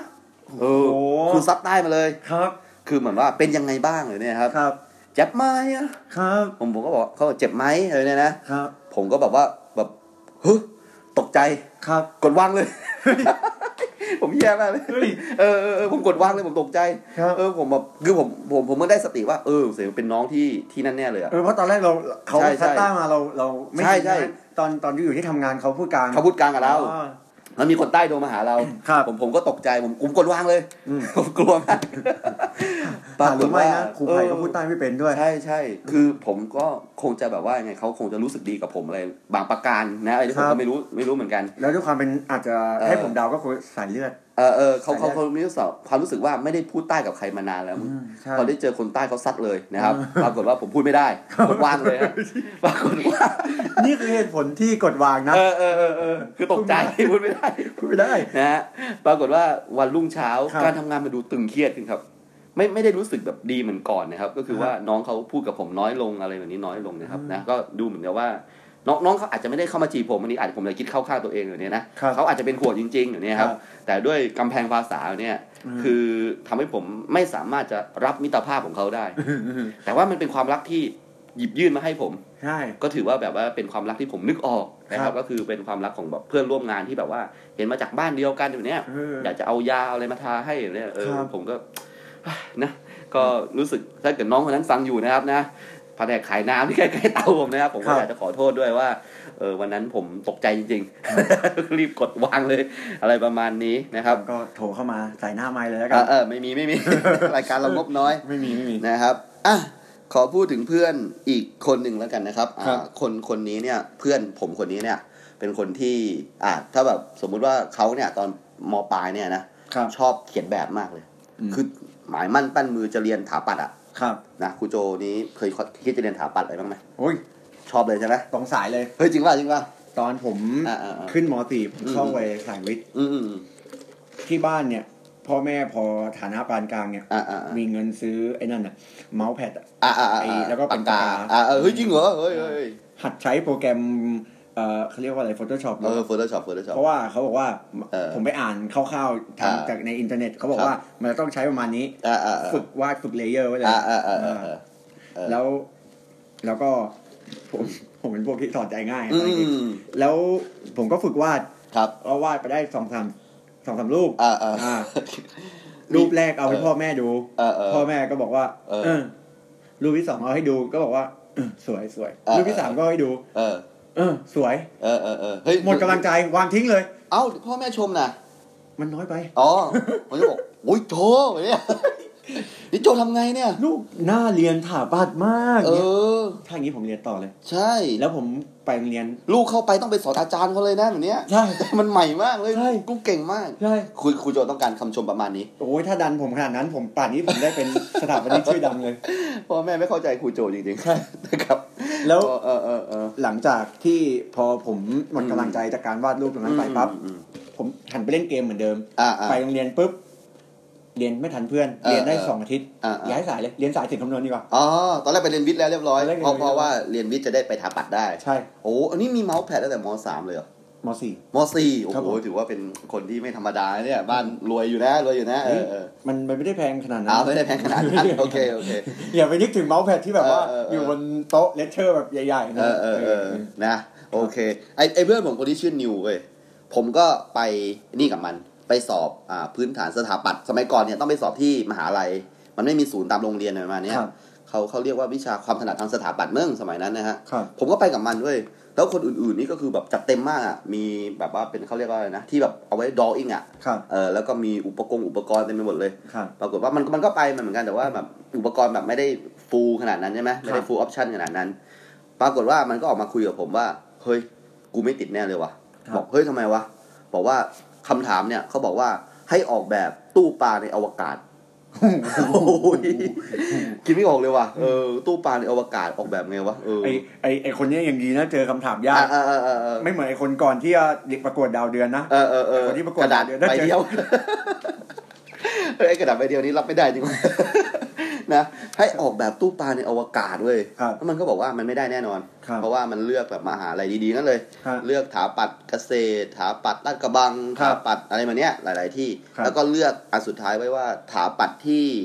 ทางด้านทางทางมมทางอีสานนะครับ ผมไม่มั่นใจว่าเป็นมอุบลหรือเอ้ยนะทางอีสานนี่มันมีมมสไหมมหาไม่ได้มหาสารคาม อ่า อ่ามีอยู่มีอยู่นะครับ ครับ เขาเขาเลือกนักอันดับสุดท้ายนะฮะปรากฏว่าผลเอ็นออกมาครับ ครับ ได้มมสจริง อืม อยู่มหาสารคามนะค ครั รับ บ แล้วชีวิตของเขาเนี่ยก็คือว่าเขาเนี่ยมีแฟน ครับ แฟนได้เรียนเกษตร เกษตรที่บางเขน ครับ นะครับ ด้วยความที่เหมือนกับว่าเพิ่งจะจีบติดตอนมหกอ่ะ ครับ เลยตัดสินใจครับ ยังไงฮะ ยกเลิกการไปเรียนถาปัตย์ที่มมสครับ อื้อหือ แล้วมาเรียนราม เพื่อจะได้อยู่ใกล้แฟน แล้วเรียนรามเนี่ยก็ไม่ เออ ก็ไม่มีถาปัดด้วย ไม่มีถาปัตย์ครับ ครับ น่าจะเรียนพวกมีเดีย พวกสื่อสารมวลชนอะไรประมาณเนี้ยนะครับ ก็คือเลิกการเอนทานเลย ทิ้งความฝันไป ทิ้งความฝันเลยเพื่อจะได้มาอยู่ใกล้ๆแฟน ครับผม นะครับ ก็ตอนนั้นเนี่ยทุกคนก็เหมือนกับว่ารู้สึกช็อกนะครับ คือคือรู้สึกว่าอ่าคณะที่เขาเรียนเนี่ยเป็นเหมือนออกแบบผังเมืองด้วยนะ ครับ คือไม่ธรรมดานะผมว่าแบบ ครับ ใช้ได้อยู่นะเออ ครับ เจ๋งอยู่นะเออเขาไม่เอาเลยเขาเขาแบบว่าเลือกที่จะแบบเลือกความรักมากกว่า เออ ก็เลยเลือกมาอยู่หน้ารามนะครับ ครับ ชีวิตหน้ารามของเขาก็ค่อนข้างจะเหนื่อยหน่อยคุณนิวเนี่ยนะครับ เขาก็แบบว่าใช้ชีวิตแบบยังไงอ่ะต้องหาเงินหาอะไรแบบเนี้ยนะครับ อ่า อ่าจำได้เลยว่าเขาไปเป็นพวกไอเนี่ยอ่าพนักงานของอาเวลาออกอีเวนต์อะคุณโจเคยไปงานคอมมาดไหม งานคอมมานด์ เออมันจะมีขายแบบพวกโซนี่มีกล้องมีจอจอแบนอะไรแบบเนี้ยนะ ครับ เขาก็จะเป็นไอ้พวกเด็กที่คอยแนะนำไอ้จออะไรแบบเนี้ยนะครับ อืม ก็ก็ได้เงินมา ปีหนึ่งนี้ก็เขาบอกว่าเขามีรายได้ต่อปีห้าพันบาท ก็คือการไปคอมมานด์นี่แหละใช่ใช่รายได้ต่อปีเขาห้าพันบาทอะไรเนี่ย แล้วแล้ว เออ แล้วจ่ายค่าเทอมไงอ่ะ ก็ก็คงจะมีบ้างแหละพ่อแม่ให้อะไรเนี่ยแต่ว่า เออเออ เนี่ยรายได้ต่อปีเขา ห้าพันบาท รีบไปท เอ ำ อ บัตร เออ คนจนเลยนะ เออบัตรคนจนได้อยู่ ไม่ทำเลย ใช่ตอนตอนนี้รวยกว่าผมอีกนะ ตอนนี้ทำงานแบบว่าพวกดิจิตอลคอนเทนต์อะไรเนี่ย ครับ คนเนี้ยนะ ครับ แล้วสิ่งที่เกิดขึ้นก็คือว่าอ่าเขาเนี่ยก็ก็เรียนจนแบบเกือบจบแล้วแหละ ครับ แต่เขายังไม่จบดีเท่าไหร่เนาะผมก็ไปหาเขาบ้างไปคุยกับเขาบ้างเลยเนี่ ครั ย บ จนวันหนึ่งเนี่ยครับเพื่อนผมคุณนิวคนเนี้ย ครับ ชวนผมไป คุณนิวเดี๋ยวเดี๋ยวคุณนิวฟังรายการเราป่ะเนี่ย น่าจะฟังว่ะ น่าจะฟังขอโทษ ไม่ไม่แต่ว่าผมใช้ชื่ พูดพูดอะไร แล้ว เซฟ ผมชื่อใช้ชื่ออื่นแล้ว ๆอ๋อใช้ชื่ออื่น ไม่ใช่ชื่อจริงของเขา เอ้ยนิวนี่ แต่ ไม่ใช่ แต่ถ้ามันฟังมันรู้ว่าชีวิตมันแน่นอน ใช่คุณนิวไม่ใช่ชื่อมันนะฮะโอเค อันนี้นามสมมติ นามสมมุติอ่ะ คนคนที่ฟังอยู่ เออเออ เดี๋ยวรู้ตัวเราได้พูดผมได้พูดซอฟๆไง อ่าอ่าอ่าพูดได้เลยเต็มที่ ก็จะฟังแหละ ไอ้เจ้าตัวจะรู้แค่คนเดี ยว เออเออเออไอ้ไอ้นี้คุณนิวเนี่ย งั้นเล่าให้เยอะๆเลย ได้เลยได้เลย คุณนิวเนี่ยเขาก็ชวนผม ครับ ไปเกษตรศาสตร์ครับ ครับ เพื่อรับปริญญาแฟนครับ อืม เออ แล้วแฟนเนี่ยจบเกษตรใช่ป่ะ ครับ แล้วพ่อแม่แฟนนี่ก็แบ็กกราวด์ดีมากเลย ฮะ เป็นแบบข้าราชการเป็นครูแล้วใหญ่โตเนี่ยนะครับ ครูไวด้วยหรือเปล่า เออไม่ใช่ไม่ใช่ครูธรรมดาธรรมดาธรรมดา ธรรมดา แล้วเขาไปเนี่ยนะครับ ครับ เขาก็แบบว่าไปแบบตัวห่อๆครับ เฮ้ย มันมันแบบว่ามันมันมีด้วยนะแบบว่า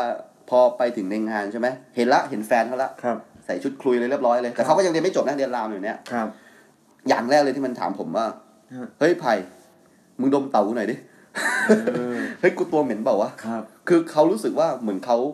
มีกลิ่นตัวขึ้นมาเลยอ่ะ ครับ เหมือนกับเขากลัวว่าไปใกล้ๆครอบครัวของแฟนแล้วจะแบบมีกลิ่นหรือเปล่าเนี่ย เออ ให้ผมดมเช็คกลิ่นนะฮะ ครับครับ เอ เข้า อ ใจฮะ คือคือผมก็สงสารเพื่อนใจนึงนะ ครับ แต่อีกใจนึงก็มึงไม่สงสารกูเลยเหรอวะ เกิดมึงมีกลิ่นจริง ให้กูดมกลิ่นมึงเนี่ยนะ แล้วเป็นไงบ้างฮะ ก็ปรากฏว่าก็มันก็ไม่ได้มีกลิ่นอะไรอะ ครับ แต่ ผม แต่ด้วยความที่มันมันไม่มั่นใจอะไรเลยอย่างเงี้ย เออใช่ ก็เลยผมก็เลยวิ่งไปซื้อโลออนให้มันแบบว่าไม่ใช่สเปรย์สเปรย์ที่ ครับ ที่แบบเซเว่นเอเลเว่นอย่างเนี้ยมาฉีดให้มันอย่างเนี้ยฮะ ครับ ก็ทีนี้กับจากคนที่แบบว่ากินตัวปกติกลายเป็นแบบว่า ถุนไปแล้วจ้ะ โคตรรวยเลยชีวิต ผมผมจำได้เลยกลิ่นมันแบบฟุ้งมากจนแบบ เออ บัณฑิต คือวันนั้นงานมันคนมันแน่น เออ คือเดินผ่านใครบัณฑิตเขาจะหันมามองอะ อืมเหลือเกิน มันเป็นความไม่มั่นใจ ครับ อย่างที่ผมบอกมันเป็นความเหมือนเลยความเป็นพลเมืองชั้นสองอะ เออ เออแบบว่าทำอะไรก็กลัวแบบว่าเราเราดูห่างชั้นดู เพราะเรา ต่ำชั้นกว่าคนอื่นๆอะไร โด ประ น มาณเนี้ย คนอื่นเหมารวมไง ใช่โดน เออ คนมองว่าทั้งทั้งที่ว่าเขาเสียสละไม่ยอมไปเรียนมหาลัยรัฐที่ แล้ว ที่มมสมาไม่ไม่เรียนราม แล้วมันรัก อืม ดูเขาดูเป็นคนรักแฟนเขามากเลยเนาะ รักมากเขารักมาก ตั้งแต่ คือคืออย่างนี้เอางี้ดีกว่าว่าเขาเนี่ยเป็นคนที่เหมือนยังไงอะดาวเกรดตัวเองมาตั้งแต่ต้นแล้วเห ฮะ มือนกับมองว่าการไปจีบผู้หญิงคนนี้เนี่ย ครับ เขาเนี่ยเกรดต่ำกว่าเขาดาวเกรดตัวเองว่าผู้หญิงเนี่ยสูงกว่าเขาอะไรแบบเนี้ย อืม พอเขาจีบติดเขาเลยรู้สึกว่าเฮ้ยมันไม่ได้ว่ะ ฮะ นี่คือแบบว่าวาสนาที่เขาแบบเพิ่งจะแบบมีโอกาสได้ ครับ อะไรประมาณเนี้ย เออ เออก็แบบทำทุกอย่างเพื่อผู้หญิงคนนี้มากๆเลยเขารักมากเลย แม้แต่ เออ แม้แต่ย้ายมหาลัยเนี่ยไม่พอ เออเออเออ จบปีสี่ยังแบบ อืมอืมอื เก่งใจมากอะ ใช่ใช่ ดู ใช่ แบบว่าตัวเอง ฉี จะ ด แบ ส บ เปรย์เลย เออฉีดสเปรย์ ฟุ้งเลย เออครับ เดินนะบอกว่า คนอื่นๆนี่ก็บอกว่าหันหันตามเลยอ่ะเออว่ามันกลิ่นอะไรอยู่เนี่ย เฮ้ยผ เอ ม อ ชื่นชมนะ เออเออเออ แล้วแล้วนี่เขาสมหวังไหมครับ ก็เดี๋ยวเราเอาต่อไปนิดนึงฮะเดินไปอีกสั ครั ก บผม สองสามสามเก้า ครับ ก็เจอพ่อแม่ฝ่ายหญิง ครับ ซึ่งผมเข้าใจว่าเขาคงเปิดตัวกันประมาณหนึ่งแล้วนะครับ อืม แต่แบบพ่อแม่ฝ่ายหญิงเนี่ยฝ่ายไอของของแฟนเขาเนี่ย ครับ ก็ดูไม่ยอมรับอย่างชัดเจน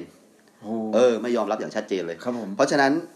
ผมกับเพื่อนเนี่ย ครับ ก็เป็นเหมือนกับวอลเปเปอร์ครับ คือทำหน้าที่ถือดอกไม้ ครับ ถือตุ๊กตาอะไรเนี่ยครับ อ่าร อให้ใครก็ตามที่แบบเรียนจบมาด้วยกันคือวันนั้นอ่ะเขาจะต้องถ่ายรูปกันเยอะใช่ไหม ครับ เพื่อนที่เรียนด้วยกันถ่ายรูปกับรุ่นน้องที่มาบูมอะไรแบบนี้ใช่ไหม ครับ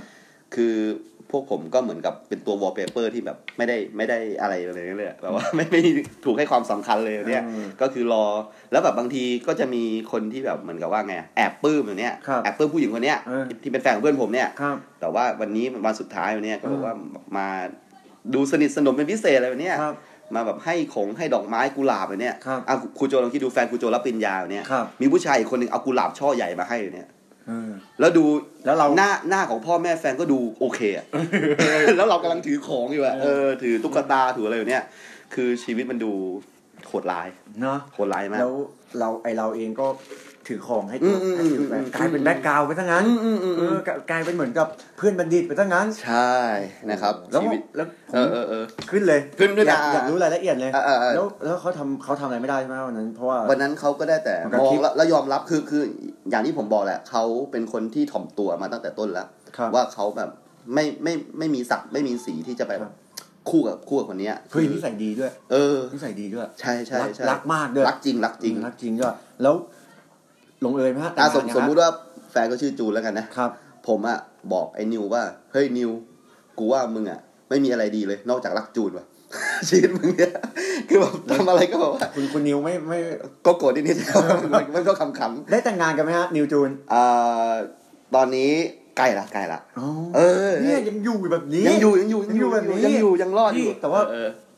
พูดพูดหน่อยนะ อื คุมณอืมอื คุณ ม คุณนิวกับคุณจูน ครับผมครับ แต่งช้าไปนะ ช้าแล้วนะ แต่งช้าไปนะ รุ่นเดียวกับ ออ พี่อะคิดดูดิ เออ พี่ลูกหนึ่งแล้ว จะมี เนี่ย ลูกไหมเนี่ยหรือว่ามีไปเรียบร้อยแล้ว ไม่ยังยัง อ๋อยังยัง เฮ้ยพ่อแม่เขายังไม่ปล่อยเลยผู้หญิงอะเออ เหรอ เออยังยังแบบ อุ้ย อยู่อยู่ในแบบคอนโทรลอยู่เลยสามสิบกว่าแล้ว ต้อง เออเออ ผมต้องทำทำคลิปมีเบอร์พ่อแม่ไหม เฮ้ยมดลูก เออเออเออ มดลูกผู้หญิงมันไม่ได้อยู่อย่างผมกับผม คือโทรไปเพื่อไปคุยเรื่องนี้นะ เฮ้ยไม่ได้ เอ พี่ อสวัสดีครับเอ่อแม่คุณจูนหรือเปล่า ครับแล้ว แม่คุณจูนรู้รู้เกี่ยวกับมดลูกผู้หญิงไหม ใช่ อย่างนั้น แล้ว บ้าเปล่า อา อา ยุ ยุแจ้งจับนะเ อายุ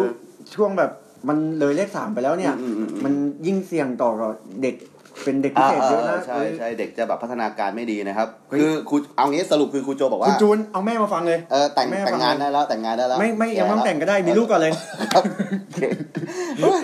เหนื่อย ใจกับครูโจจังนะครับ นะ ก็ เอาไว้ก่อนเชื่อ ใช่ ผม เออเออหลังจากนั้น ครับ อันนี้ยังยังมีความพีคอยู่ครับ ฮะ ความพีคต่อจากนั้นก็คือว่า ครับ อักเกษตรศาสตร์เนี่ยมันใกล้กับสี่แยกพงเพชร ครับ ตรงนั้นน่ะมันมีร้านไก่ย่างชื่อดังอยู่ร้านหนึ่งนะครับ ครับ อ่าผมก็ได้โอกาสไปกับเขาด้วย ครับ ไปกินไก่ย่างส้มตำเลยเนี่ยนะครับ ครับ แต่มันเป็นร้านร้านดีอ่ะไม่ใช่ร้านแผงข้างทางเนี่ยนะครับอ่าพอเข้าไปแล้วปุ๊บ คนที่มากันเนี่ยประมาณ 3-4 คันรถ ครับ แต่ว่าก็คือเป็นแบบเป็นคณะเดียวกันคือมาแสดงความดีใจให้คุณจูนเนี่ย อ่า สิ่งที่เกิดขึ้นก็คือว่ามันต้องนั่งแยกโต๊ะไงแล้วสิ่งที่เกิดขึ้นก็คือว่า ไอ้พวกเพื่อนๆคุณจูน หรือว่าไอ้ไอ้ตามผู้ชายที่เอากุหลาบแดงมาให้เนี่ย ครับ เสือกได้นั่งโต๊ะเดียวกับคุณจูนเว้ย เออ ส่วนผมเนี่ยนั่งกับไอ้ญาติญาติๆห่างๆอ่ะ อืม อีกโต๊ะหนึ่ง แล้วคุณนิวทำไงรู้ไหม เออเออ ก็ขึ้นแท็กซี่ แล้วหันมาบอกพี่ว่า เออเออ ไผ่ เออ มึงมีโอกาสเรียน ก็เรียนซะ ไม่ใช่ เอาเรื่องมาปนกันแล้วเออ ไม่ใช่ เออเราเราก็เราก็กินกันจนจน เออ จนหมดแล้ว เออ เอออะไรประมาณเนี้ย อัดเนาะ แต่มันก็อึดอัดแหละ คือ ใช่ คือถ้าเกิดสมมติในโต๊ะนั้นเนี่ยยังมีคุณจูนอยู่บ้างอ่ะ มันก็จะเป็นสามคนที่รู้จักกันอยู่ตรงไหม อ่า เพราะผมก็รู้จักคุณจูนเหมือนกันเลยเนี่ คยรับ แต่พอเราแยกโต๊ะกันอย่างนั้นอ่ะ ผมกับนิวก็นั่งคุยกันสองคน ครับ กับญาติญาติๆอาม่าอากงอะไรเขาอะอยู่ ฮะ คือคือคือเข้าใจไหมคือมัน มันเป็นความรู้สึกที่ เออนั่นคือผู้ใหญ่ ครับ บางทีผู้ใหญ่ถ้าเกิดเขาไม่อยากให้ลูกเขาได้กับเขาเขาก็ทำกันแบบอย่างนี้เลยอะ อ่า ตรงๆเลย เนอะ เห็นชัดๆเลย ตัดสินกัน เออ เร็วไป ใช่ใช่ ผมว่ามันเร็วไป เย็นวันนั้น แต่แต่ตอนเนี้ยผมว่าช้าไป แล้ว ทำอะไรรีบท เออ ครับผม คือเย็นวันนั้นอ่ะ ผมเนี่ยถ้าจำได้มีตัวละครหนึ่งเป็นพี่ขายนาฬิกา ำครับ เขาก็ไปชวนคุณนิวกินเบียร์ ครับ ผมจำได้เลยในกลางวงนั้นแบบมันมีน้ำตาผมจำได้เห็นน้ำตาคุณนิวเลยแบบว่าเขาระบายสิ่งที่ผมเล่าให้ฟังเนี่ย ครับ ในในในในวงวันนั้นนะนะครับ แล้วก็ผมก็มีความรู้สึกว่า เออผมก็ช่วยอะไรไม่ได้ว่ะเออแบบว่าก็ได้แต่รับฟังแล้วก็แบบว่า ก็ขอให้ระบายออกมาแล้ว รู้สึกดี ครับ แล้วก็มูฟออน เออ สู้สู้ต่อไป ใช่ เอออย่าไปยอมแพ้ ใช่ นั่นก็คือสิ่งที่ผมได้มีความรู้สึกว่านี่คือความรักของคนที่ยังไงอะเอ่อต่ำค่าด้อยค่าต่ำชั้นกว่าเลยเนี่ยนะครับ ใช่แล้วก็ แต่แต่ว่าทุก สู้ด้วย ทุกวันนี้เขา ครับ เขาไม่ธรรมดานะเขาเขาแบบว่าค่อยๆไต่เต้าจากรายได้ 5,000 บาทต่อปีนะ ครับ นะครับแล้วแล้วแล้ว เออ เริ่มเข้าสู่วงการแมกกาซีน ครับ เออเขาทำแบบแมกกาซีนแบบเนี้ยแล้วก็เขาก็ไต่เต้าไปสู่อะไรอะ ตอน ว นี้ ง ก็ กา เป็ ร นออนไลน์แล้วสิ ดิดิจิตอลคอนเทนต์ใช่ เออ ทุกวันนี้เงินเดือนมากกว่าผมผมบอกเลย อืมใช่ ผมผมไม่อยากจะพูดเพราะเขาน่าจะฟังอยู่ แต่ว่าเกินเกินสามหมื่นห้า ครับ เงินเดือนที่เขารับต่อเดือนเกินสามหมื่นห้าร ายการเรารับสปอนเซอร์นะครับ ครับผม ก็ เอ นะ อ ถ้า เออ คุณนิว ใช่ใช่ฮะ ครับ ฟังอยู่นะคแล้วเดี๋ยวรับ เราจะ อืม ช่วยโปรโมท อืมอืมอืม ให้คุณนิวเนี่ย ไม่ไม่ไม่เขาอะต้องโปรโมทเราเว้ย อ๋อ เราไม่มีพลังขนาดนั้น อ๋อ เออเออเออ โอเคโอเค โอเค คือถ้าเกิดมันจะลดไม่เราไม่ต้องจ่ายเงินให้มันอะอันนั้นมันมันน่าจะเป็น ไม่แต่เราเนี่ย เออเออ เราช่วยโปรโมทผมเดี๋ยว อ่า ผม ใช่ ส่งนกเขาชวาตีไปให้ ได้ แม่แม่คุณจูนเลย ใช่ใช่ เผื่อเผื่อจะชอบ เอานกเขาได้ได้ได้ไอแผ่นซีดี แผ่น CD ได้ได้ได้ได้ ชอบ โอเค แล้วคุณนิวจะ เออ เข้าหาแม่พ่อแม่เขาง่าย ได้ไง แต่แต่ผม มี ว่า เรื่องคุยมีเรื่องคุย ผมว่าตอนนี้ง่ายแล้วล่ะ ง่ายแล้วง่ายแล้ว ง่ายแล้ว เงินเดือนเยอะแล้วก็ลูกสาวเขาก็แก่ลงไปเรื่อย ใช่ ๆเออพ่อแม่ก็อยากให้ลูกเป็นฝั่งเป็นฝาแหละ ใช่ เ ถ้าพ่อแม่ถ้าคุณจูนฟังอยู่เนี่ย ไปข ใช่ อดิสเขาค่าสินสอดจากพ่อแม่มาด้วย เอ้ยนี่นี่นี่ก็คือ ช่วยคุณนิว เป็นเรื่องราวของอะไรอะ ความรักที่ ครับ เออรันทดนะฮะจะว่าไปคือรันทดไม่ใช่เพราะเพราะคนมันจนหรือมันอะไรเลยนะ ใช่ใช่ รันทดเพราะฝ่ายฝ่ายหนึ่งเรียนไม่สูงแค่นั้นเอง มแล้วก็ เดี๋ยวอันนี้น่าเศร้า อาจจะ นะครับ เป็น เออ ถ้าเป็นสมัยนี้ก็เรียกว่าตัดสินจากภายนอกแล้วกัน ใช่ใช่เป็น เนาะ การ เพราะว่า ตัดสินจากภายนอก จริงแล้วคุณนิวเนี่ยก็ดูมีค่ามากเลย ใช่ใช่ มีความรักมี ใช่ ความพยายามด้วย เออเออ ถ้าผู้หญิงคนไหนได้ไปเนี่ย นะผมว่า เน โอ อะ เคเลย ใช่ ยั แล้ ง วทุกวันนี้มี ครบ เงินด้วย เออครบตั้งแต่มปลายให้ดู ใช่ จากวันที่ได้รายได้ปีละห้าพัน ครับ จนตอนนี้เนี่ยสามสามสิบห้าเคอัพ อืม เออบางทีมีเบี้ยพิเศษอะไรอีกโอ้ ใช่ รวยรวยรวยรวย ใช่ใช่ นะครับ เฮ้ย คุณโจไม่มีคนอะไรจะเล่าให้ฟังบ้างเลย ผม มีบ้างไหม ผมผมผมมีแต่ว่า อ่ะอ่ะ คุณนิวก็ติดต่อได้นะ เออเออได้ครับ คุณโจดูยากไรมากเลยนะเฮ้ยเดี๋ยวเดี๋ยวเดี๋ยวผมบอกเลยนะครูขึ้นเนี้ยเดี๋ยวบอกเลยท่านผู้ชมถ้าเกิดจะจะรอฟังครูขึ้นนะครับ ครับ เราจะมาพูดกันถึงเรื่องหนี้สินของครูครับ ครับผม ต่อต่อจากครูไวแล้วสไตล์เนี่ยผมวางวางวางไว้แล้วเออ อ่า เราจะมาพูดถึงหนี้สินครู ใช่ ครูเนี่ยทำไมถึงต้องกู้เลยนะอ่ะเดี๋ยวจะค่อยว่ากันในอนาคต ใช่ แล้วจะจะรู้เลยว่าทำไมครูโจถึงแบบอยากได้สปอนเซอร์นักนะครับ ใช่ ชีวิต อา ไม่ พับไงไม่รู้นะ เขาบอกเลยนะว่า เออเออเออ สปอนเซอร์รายการเราเนี่ย ครับ ครึ่งหนึ่ง ครับ สมทบสมทบทุนอ่างอาบน้ำแน่นอน ไม่เอาไม่เอา ไม่ใช่หมายถึงว่าไปซื้อ เอาซื้อ ไป มา ซื้อ ซื้อ จาม าก เออตามห้างสรรพสินค้า อ่าอ่า นะ โถขี้แล้วกัน อ่านะครับ ครับผม อจริง ๆ แล้วผมขอพูดถึงสปอนเซอร์อย่างซีเรียสนิดนึงนะครับ ครับผม ท่านอย่าไปคิดว่ามันเป็นหลักพันเลย หลักร้อยเอง นะครับ หลักร้อยเราก็เอา เออสี่ห้าร้อย ใช่ นะครับนะครับ ผมขอเอาไปซื้ออเมริกาโน่สักอันนี้นะฮะ ใช่ คืออเมริกาโน่เนี่ยมันเป็นศัพท์เทคนิคของโอเลี้ยงนั่นเอง ครับผม ผมอยากซื้อโอเลี้ยงดูด ใช่ แก้คอแห้งระหว่างอัดรายการ ดูดีก็จะพูดว่า เออ อเมริกาโน่โอเคนะฮะ ครับผม อ่ะทีนี้ก็เดินทางมาวันนี้จะครบชั่วโมงนะครับ ก็ ครับ ขอพูดถึงคนสุดท้ายแล้วกัน อ่ะ นะคนสุดท้ายเลยแล้วกันนะครับ ก็คือคนคนนี้นะครับเป็นคนที่พวกเราเนี่ยชื่นชมมากนะครับแล้วนั่นจะเป็นตำนานเลยครับแล้วเขาก็มีความรักนะครับ ครับ ที่จะไม่พูดถึงไม่ได้ แล้วก็เป็นความรักที่ยิ่งใหญ่มากคือเอามาปิดฉากเลยนะครับ พี่ตูนบอดี้แสลม เออผมจะรู้จักเขาได้ยังไงครับเฮ้ย คิดมั่ง เอาจริงเอาจริง อ่ะคนนี้นะครับก็คือนามสมมุตินามนามสมมุติ ครับ ชื่อคุณบิ๊กนะครับ อ่า คือคุณบิ๊กเนี่ยเขา คุณบิ๊กฟังหรือเปล่าครับ เดี๋ยว น่าน่าน่าจะใช่ ฟังใช่ไหมฮะ ไม่น่าจะฟังผมว่าเขาไม่น่าจะรู้จักขับแคสป่ะเออเออ งั้นจัดเต็มเลย จัดเต็มเลยนะ จัดเต็มเลย คือคุณบิ๊กเนี่ยนะครับ ครับ เขาเนี่ยเป็นน้องของพี่ชายที่ขายนาฬิกาที่ผมเคยไปอาศัยด้วย ครับ อะไรประมาณนี้นะครับ คือต้องต้องพูดว่าอย่างนี้ว่าผมเนี่ยเคยไปอาศัยกับพี่ชายที่ขายนาฬิกาอยู่ ครับ ช่วงหนึ่งนะครับไปนอนกับแกเพราะว่าแกก็อยู่คนเดียว ผมก็อยู่คนเดียวก็เลยแบบกลัวอะไรเนี้ยก็ไปนอนด้วยกัน ครับ ปรากฏว่าอ่าพี่ที่ขายนาฬิกาเนี่ยเขาก็มีเพื่อน ซึ่งแบบว่าทำงานอยู่กับสำนักงานสถิติแห่งชาติอะไรแบบเลยเนี่ย ครับ เก่งคอมมากเลยนะครับ เขาก็จะมีคอมพิวเตอร์ที่แบบว่ามีความลับของประเทศชาติอะไรเนี่ย เฮ้ย อยู่ในคอมเขา ใช่เขาอยู่แบบสำนักงานแบบวิเคราะห์ข้อมูลแบบสำนักงานสถิติแห่งชาติ พวกรูปยาว UFO พวก เอ้ยมันจะมีเหรอประเทศ เรา อาจจะเป็นแบบพวกข้อมูล GDP ข้อมูลของ Iron Man การสำรวจอ่าจำนวนประชากรรายได้ต่อหัวอะไรแบบเนี้ย อ่า คือแบบเชิงเชิงในการวิเคราะห์ตัว ครับ เลขประมาณนั้นนะครับ แล้ววันนั้นน่ะเราก็อยู่กันสามคน นั่นเป็น สามความลับด้วย ไอ้สามพี่เนี่ยเออสองพี่สองคนแล้วผมคนหนึ่งอะไร อ่า ประมาณเนี้ยคือเขากำลังแบบว่าทำการวิเคราะห์อยู่คือ ครับ เขาเขาเปลี่ยนมาหลายงานแล้ว ฮะ เหตุผลที่เปลี่ยนงานคือมันไม่ท้าทาย จนมาเจองานเนี้ยโคตรท้าทายนะครับ ทำไมเขาไม่ไปปีนเขา ใช่ใช่เขาเรียนคอมมาเขาอยากจะได้งานที่แบบด้านด้านคอมเอออาจจะปีนเขาไปติดสายแลนเลย หรือว่า เออเออเออ เล่นเกมเศรษฐี เออเออเออ อ่ะ นะโอเคโอเคโอเคทีนี้ก็คือว่า ครับผม อ่าพี่พี่คนนี้นะครับเขาก็อ่ะอ่าทิ้งคอมไว้ที่ที่ห้อง ครับ แล้วพี่ขายนาฬิกาเนี่ยเขาก็ไปไปแต่เช้า ครับ ผมเนี่ยเข้าเข้ากะบ่ายทำขนมปังเนี่ยป่ะแล้วผมก็อยู่จนจนแบบว่าสายสายๆ ครับ แล้วผมก็ออกไปทำขนมปังตามสไตล์ผม อืม กลับมาตอนเย็น ครับ ปรากฏว่าห้องโดนงัดครับ เฮ้ย โดนงัดเลยฮะ มีคนเข้าไปขโมยของที่ห้องผมครับ ครับ แล้วผมออกคนสุดท้ายคุณโจ เฮ้ย เออ คือ คือเข้าใจไหมว่าเราไปอยู่ในห้องที่ไม่ใช่ห้องเพื่อนเราด้วย อ่า แค่เป็นคนรู้จักกันเลยเนี่ยครับ โห แล้วผมไปอยู่เป็นคนสุดท้ายด้วย คือมันเครียดไง ครับ แต่ทุกคนก็คงจะรู้อะว่า ผมไม่ได้เป็นคนทำหรอก เอ ครั อ บ แต่แบบทำไมถึงไม่ล็อกประตูให้ดีประมาณเนี้ยสิ่งที่เกิดขึ้นก็คือ ครับ PlayStation หายไปเครื่องหนึ่ง รายได้ของเรา เออไอ้นี่เรื่องใหญ่นะ PlayStation หายเนี่ย ใช่ มันคือความบันเทิงเล็ก ๆ น้อยๆของพวกเรา ครับ ใช่ไหมฮะ แล้วเราอยู่กันแบบว่าชั้น 5 ตอนนั้น ครับ แล้วอยู่อยู่หน้าประตูลิฟต์เลย ครับ คือเราเรียกห้องนี้ว่าชั้น 5 หน้าลิฟต์ อ๋อ อ่าก็คือว่า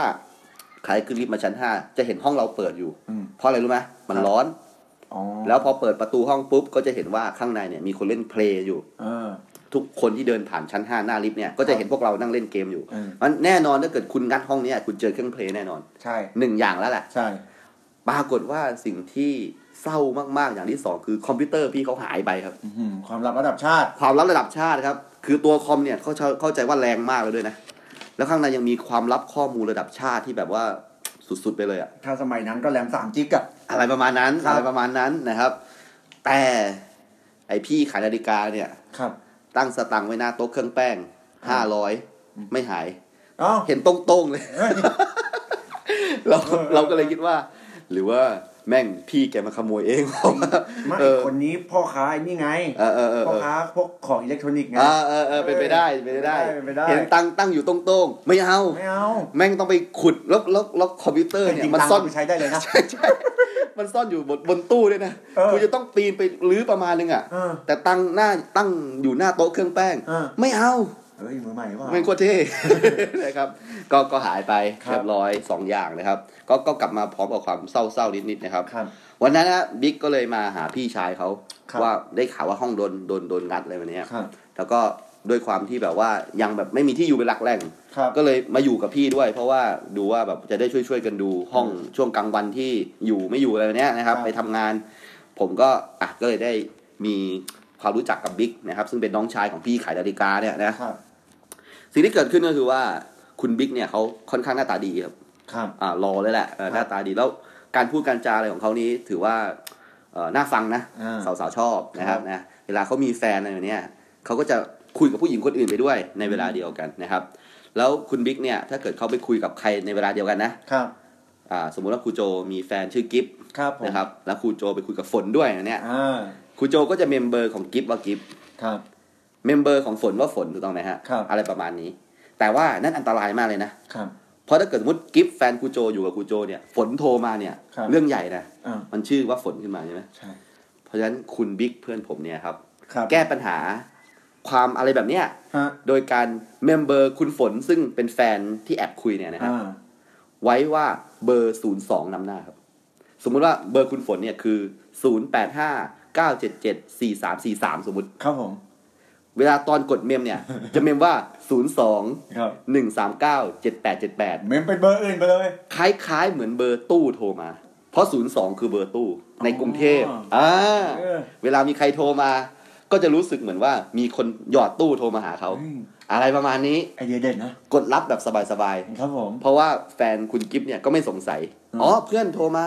เออชวนไปดูบอล เอออ่ อ่าเบอร์ตู้เบอร์ตู้ อะไร อ่า ประมาณนั้นเออเขาเขาไม่ธรรมดา ธรรมดา เราก็มีเทคนิคเยอะนะครับ ครับผม เดี๋ยวค่อยเล่าไปในโอกาสต่อไป ทีนี้สิ่งที่เกิดขึ้นก็คือว่า พวกรายการเราเนี่ย มามาถึงเทคนิคพวกนี้ เออมาถึงเทคนิคตรงนี้ได้ไงวะ ไม่เทาแล้วนะ เออเออเออเออ ข้ามสีเทาไปแล้วนะ เออ พี่ ข้ามไปแล้วนะเออเออ ชอบว่ะ ใช่ไหม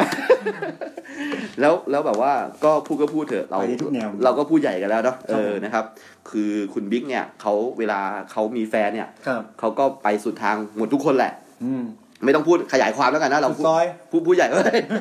เอาสุดทางพอสุดทางพอเขาก็ไปสุดทางกันกับกับ น้ำท่วมเลย กับ ทีเดียว ทุกคนเลยนะครับ ผม ทีนี้สิ่งที่เกิดขึ้นก็คือว่าคุณคุณบิ๊กเนี่ยนะครับ ครับ เขาก็เหมือนกับว่าเออชอบมาเล่าให้พวกผมฟัง ฮะ เวลาที่เขาได้ไปมีความสัมพันธ์นะครับ กับใครสักคนหนึ่งเลยเนี่ยครับ ครับผม เล่าแบบลึกมากด้วยนะครับ พวกเราก็ฟังไปก็กอดหมอนไป มีความรู้สึกว่า โอ้โห นะ อยากเอาเลื่อนมึง เออ มาทาที่หน้า ทำเป็นภาพประเจียดเลย เนี่ยนะ มึงไปเอาความแบบนี้มาได้ยังไงวะแบบ เนอะ เป็นแบบว่าเป็นไอดอลของพวกผมเลยคือ ถ้าเป็นสมัยนี้ก็อัดคลิปมาให้ดูอ่ะ อะไรประมาณนั้น เออ คือพวกเราเป็นพวกลูเซอร์มาก เราแบบแค่ไปคุยกับผู้หญิงแบบโดนมือนิดเดียวเนี่ย เออช็อตแล้ว เขินแล้วเขินแล้ว ตัวช้าแล้ว ไอไอตัวนี้คือตัวท็อปเลยนะครับ ผม โอ้โหเยอะมากเลย มีอยู่ครั้งหนึ่งนะครับบิ๊กไปเล่าให้ฟังว่าเขา ครับ ไปเจอผู้หญิงคนหนึ่ง ครับ เป็นเมียน้อย อืม ของอันนี้ไม่รู้จะพูดได้หรือเปล่าของ เจ้าหน้าที่ทางกฎหมาย อ่า ซึ่งแบบแน่นอนมียศมีสูงแบบว่ากลุ่ม ครับ อายการผู้พิพากษาแบบเนี้ย ครับ แต่มีเมียน้อยแล้วเช่าห้องไว้ที่ตึกหน้าราม อืม แล้วน้องผู้หญิงคนเนี้ยก็อยู่ในวัยเรียน อืม แล้วก็ไม่รู้เรียนคณะอะไรแหละ อืม เออ ก็แบบว่า ก็คือจะมีมาหาเนี่ย แค่ประมาณเดือนละประมาณครั้งหรือสองครั้งอะไรประมาณเนี้ย ซึ่งแน่นอนครับคุณบิ๊กเขาก็ช่างสังเกต ครับผม แล้วก็เห็นว่า อ๋อ เป็นเมียน้อยเขานี่ เออ อะไรประมาณเนี้ยครับ ซึ่ง ซึ่งแค่พูดคำว่าเป็นเมียน้อยเขาแล้วเนี่ย ผมว่ามันก็เป็นอะไรที่ดูเศร้านะ เพราะว่าต้องรอแบบว่า คือก็ต้องรู้ รู้ด้วยว่าเขามีบ้านหลักอยู่เนี่ยครับ อ่า แล้วก็ก็ก็มาในในในแค่บางโอกาสเท่านั้นเองนะครับ ครับ คุณบอยก็ไปสารสัมพันธ์ด้วย อืม นะครับ และแน่นอนก็นะครับ เออเอ ร้อย อบ อลหรือบิ๊กดี เออบิ๊กบิ๊กบิ๊กบิ๊กบิ๊กบิ๊กบิ๊ก อ่ะบิ๊กนะ เออเออ ครับผม ลืมลืมชื่อลืมชื่อนามสมมตินามสมมติ เออเออ คุณบิ๊กคุณบิ๊กนะครับ ครับผม ก็ก็คือไปสารสัมพันธ์ด้วย ครับ นะครับ แล้วก็กลับมาเล่าให้พวกผมฟังนะครับ อืม แต่ว่า แต่ สำหรับ จริงๆ สำสำหรับเคสนี้เนี่ยครับผม ครับ ผมก็เห็นเขาเล่าด้วยความรู้สึกที่แปลกๆไปนะครับ ก็คือว่ามันดูมันดูไม่ค่อยเซ็กซี่เหมือนทุกๆเรื่องเลยเนี่ย อัธรส เออ มันดูเหมือนกับเขาเล่าด้วยความสงสารอะไรแบบเนี่ยนะครับ เออ อะไรแบบเนี้ย ผู้หญิงคงจะเหงามากเลยเนี่ยครับ ครับ คือผมก็ไม่เข้าใจความเหงาของผู้หญิงเนาะ แต่เขาว่ากันว่ามันมีพลังแบบเยอะมาก สังเกตดูหน้าฟีดของ Facebook เลยเนี่ย ครับ ผู้หญิงจะแบบว่าจะโพสต์แบบเหงาเหงาๆเบื่อ อยากให้มีใครชวนไปดูหนังเลยเนี่ย ครับ ค่อนข้างเยอะนะถ้าเรา ครับ ถ้าเราสังเกตใช่ไหม ครับ อะไรประมาณเนี้ยนะครับ ก็ผมก็ผมก็บอกบิ๊กว่า ครับผม เฮ้ยมึงก็อย่าทำอย่างนี้ดิวะ ครั แถ บ วนี้เขาก็ยิ่งเหงาก็ไปอีกอะไรประมาณเนี้ยนะครับ ปรากฏว่า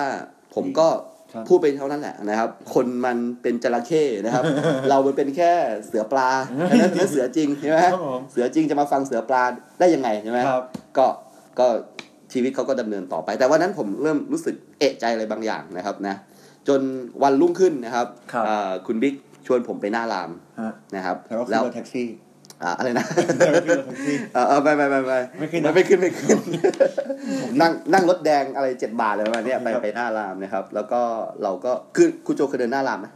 เคยครับผม คือครูโจเนี่ยไม่ต้องก้าวเลยนะ แค่ปล่อยตัวเสรีอ่ะ ครูโจจะเคลื่อนไหวได้ในกระแสทาน อ๋ ข อ องมนุษย์คือมันจะแบบชนครูโจไปเรื่อยๆ กระแทกกระแทกนะ เออกระแทกกระทันไปเรื่อยๆแล้วครูโจ ครับผม จะแบบไปตามกระแสทานของของหมู่ประชากรรามกำแหงตรงนั้นนะฮะ ครับ ผมก็ไปฮะ ฮะ แล้วแบบว่าผมก็แปลกใจนิดนึงก็คือว่าคุณบิ๊กเนี่ย หยุดที่ร้านอ c เซสซอรีของผู้หญิงนะครับ ซึ่งเป็นต้งหูหรือว่าสร้อยข้อมือแบบเนี่ย ครับผม ในใจผมก็คิดแล้วว่า เออวันนั้นมันเล่าแปลกๆไปว่ะ อืม ก็ถามมันว่า เฮ้ยบิ๊กอืมซื้อให้น้องเขาเหรอวะ ครับ ที่เป็นเมียน้อยเขาอะเออ ครับ เนี่ยบิ๊กก็บอกว่า อ๋อเปล่า อ่า อ้าวแล้วซื้อให้ใครเนี่ย ปากแข่งนี้เนี่ย เออเออ ครับผม มันบอกว่าซื้อให้ปอย ผมก็จำได้ว่า อ๋อ ปอยเนี่ย คือแฟนของคุณบิ๊ก อ่า ก่อนที่คุณบิ๊กเนี่ยจะมาอยู่หน้ารามตรงกรุงเทพอันเนี้ยนะครับ แล้วเขาบอกว่าเขาเนี่ยไม่ว่าจะไปมีความสัมพันธ์กับผู้หญิงคนไหนก็ตาม ครับ เขาเนี่ยยังมีความรักต่อคุณปอยเนี่ยเสมอเลย อ่า เขาผ่านหน้ารามเขาเห็นของผู้หญิงของเครื่องใช้เนี่ย ครับ เขาจะซื้อใส่พัสดุไปรษณีย์แล้วส่งกลับไปใต้ตลอด อืม เพื่อให้คุณปอยอะไรประมาณนั้นนะครับ ครับ แล้วสิ่งที่เกิดขึ้นก็คือว่าวันนั้นน่ะเขาน่าจะซื้อเหมือนกับสร้อยคอหรือสักอย่างเนี่ย ซึ่งซึ่งก็สวยนะ ผมผมก็ไม่รู้เหมือนกันว่าผู้หญิงเขาจะชอบหรือเปล่านะ ครับ ซื้อไปแล้วส่งครับ แล้วแล้วผมก็ไปไปรษณีย์กับเขาด้วย ครับ แล้วผมก็จำได้ว่าเขาก็พูดว่าตอนนี้เนี่ยปอยอ่ะมีคนมาจีบแล้วนะ อืม เป็นหมอที่โรงพยาบาลเนี่ย ครับ หมอเลยนะ ครับ แล้วปอยเนี่ยเหมือนแบบเรียนครูอยู่เนี่ยกำลังจะสอบบรรจุเลยเนี่ย ครับ แต่มีหมอที่โรงพยาบาลมาจีบตอนนี้เป็นครูอัตราจ้างอะไรแบบเนี้ยนะครับ ครับ สิ่งที่เกิดขึ้นก็คือคุณบิ๊กเนี่ยก็ค่อนข้างเสียใจประมาณหนึง อืม เออก็คือว่า เออ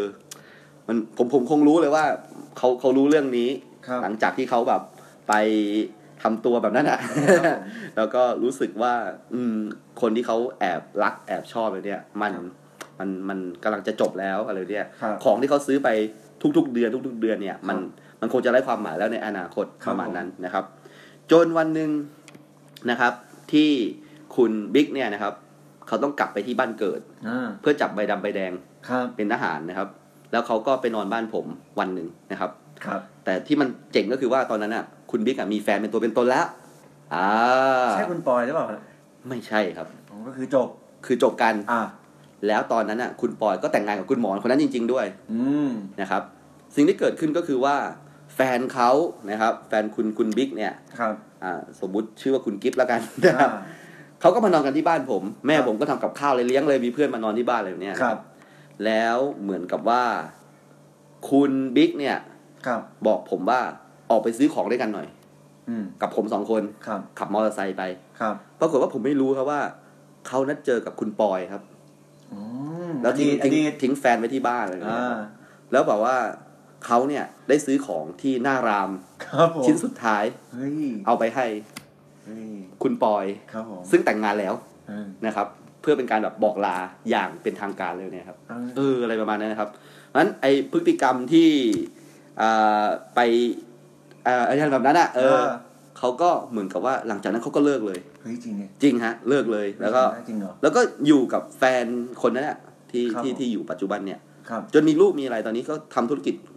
ปกติ ครับ ส่วนคุณปอยเนี่ยเขาก็เป็นแฟนกับหมอคนนั้น ครับ มีลูกอะไรปกติ ชีวิตก็แยกทางกันณวินาทีนั้น ครับผม นั่นคือจุดสุดท้ายที่ผมได้เป็นประจักษ์พยานเลยนะ ครับ ได้เห็นการจากลาของของคนที่ เฮ้ย ที่รักกันเลยเนี่ยครับ ครับ แล้วก็ของราคา 199 หน้ารามเนี่ยครับ ครับ มันมีค่าทางจิตใจมาก เออ กับผู้หญิงและผู้ชายผู้นี้นะครับ ครับ เพราะฉะนั้นทุกครั้งที่ผมไปหน้ารามเนี่ยแล้วผมเห็นไอ้พวกสินค้าอะไรแบบเนี่ยผมจะนึกถึงคนคู่นี้ เพราะว่าจริงๆเขาทั้งสองคนก็รักกันนะ อืม แต่ด้วยที่ว่าแน่นอนตอนนั้นอ่ะ คุณบิ๊กเนี่ยชีวิตห่วยแตกมาก อืม ส่วนคุณปอยเนี่ย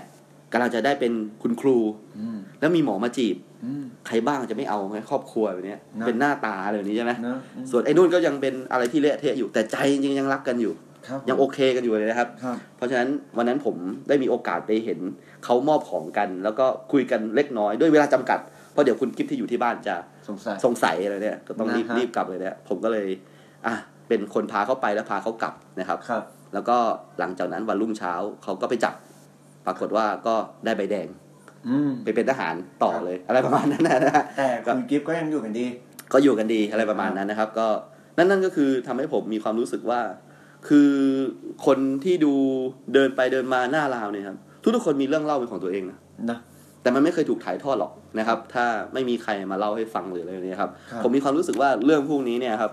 เอ่อจริง ๆ แล้วเนี่ยนะครับ มันถูกลืมได้โดยง่ายเลย เพราะมันเป็นเรื่องราวของคนตัวเล็ก ๆ อืม ในขณะที่บางครั้งเนี่ยครับบางทีผมก็มีความรู้สึกนะ นั่งดูพวกตามเฟซบุ๊กหรือทวิตเตอร์เนี่ยครับ ครับ เรื่องเล็กๆน้อยๆของดาราเนี่ยครับก็ถูกเอามาขยี้ อืม ถูกเอามาขยาย จนมันกลายเป็นเรื่องที่แบบว่าทำไมเราต้องเสพมันเลยเนี่ยครับ ครับ ผมมีความรู้สึกว่า เออเฮ้ยยังยังมีคนที่มีเรื่องราวน่ารักน่ารักใช่ไหมครับ ผู้ชายที่ติดพนันบอล แต่รู้ ครับ รู้ตัวว่าตัวเองจะต้องจากโลกนี้ไปแล้วในอนาคต ครับ ก็ยังมีโมเมนต์น่ารักน่ารักมาอวยพรผม ให้ตั้งใจเรียนนะครับ ครับ เอ่อผู้ชายที่ยอมยกเลิกผลเอ็น อืม เพื่อมาอยู่ใกล้แฟน ครับผม อ่าผู้หญิงที่เจอกับชายแปลกหน้าหน้าที่ทำงานแปลก ครับ ๆแต่รู้ว่าเป็นคนบ้านเดียวกัน ครับ หยิบยื่นยาหมองให้ อืม แต่เขาโดนปฏิเสธซะงั้น และสุดท้ายผู้ชายที่ไปเป็นเหมือนเสือผู้หญิง ครับผม มีความสัมพันธ์ไปเรื่อยเปื่อยเลย ครับ แต่สุดท้ายก็ยังมีความรักจริงอยู่กับผู้หญิงคนหนึ่ง ครับ ซึ่งเขาก็ต้องมายอมรับในที่สุดว่ามันคงเป็นไปไม่ได้แล้ว ครับ ทั้งหมดนี้เกิดขึ้นรอบราง ต้อง นั่นเองนะครับ ทิ้งบ้านนามาก็นาน นานจนแทบจำความไม่ได้ สู่เมืองกรุง กรุงเทพมหานครแห่งความว่างใจอายทำร่างกำยำผมดกดำ ตาสีน้ำตาลไม่เข้ม สู่เดวิดผมสีทองตาสีฟ้าสองประกายความมั่งมี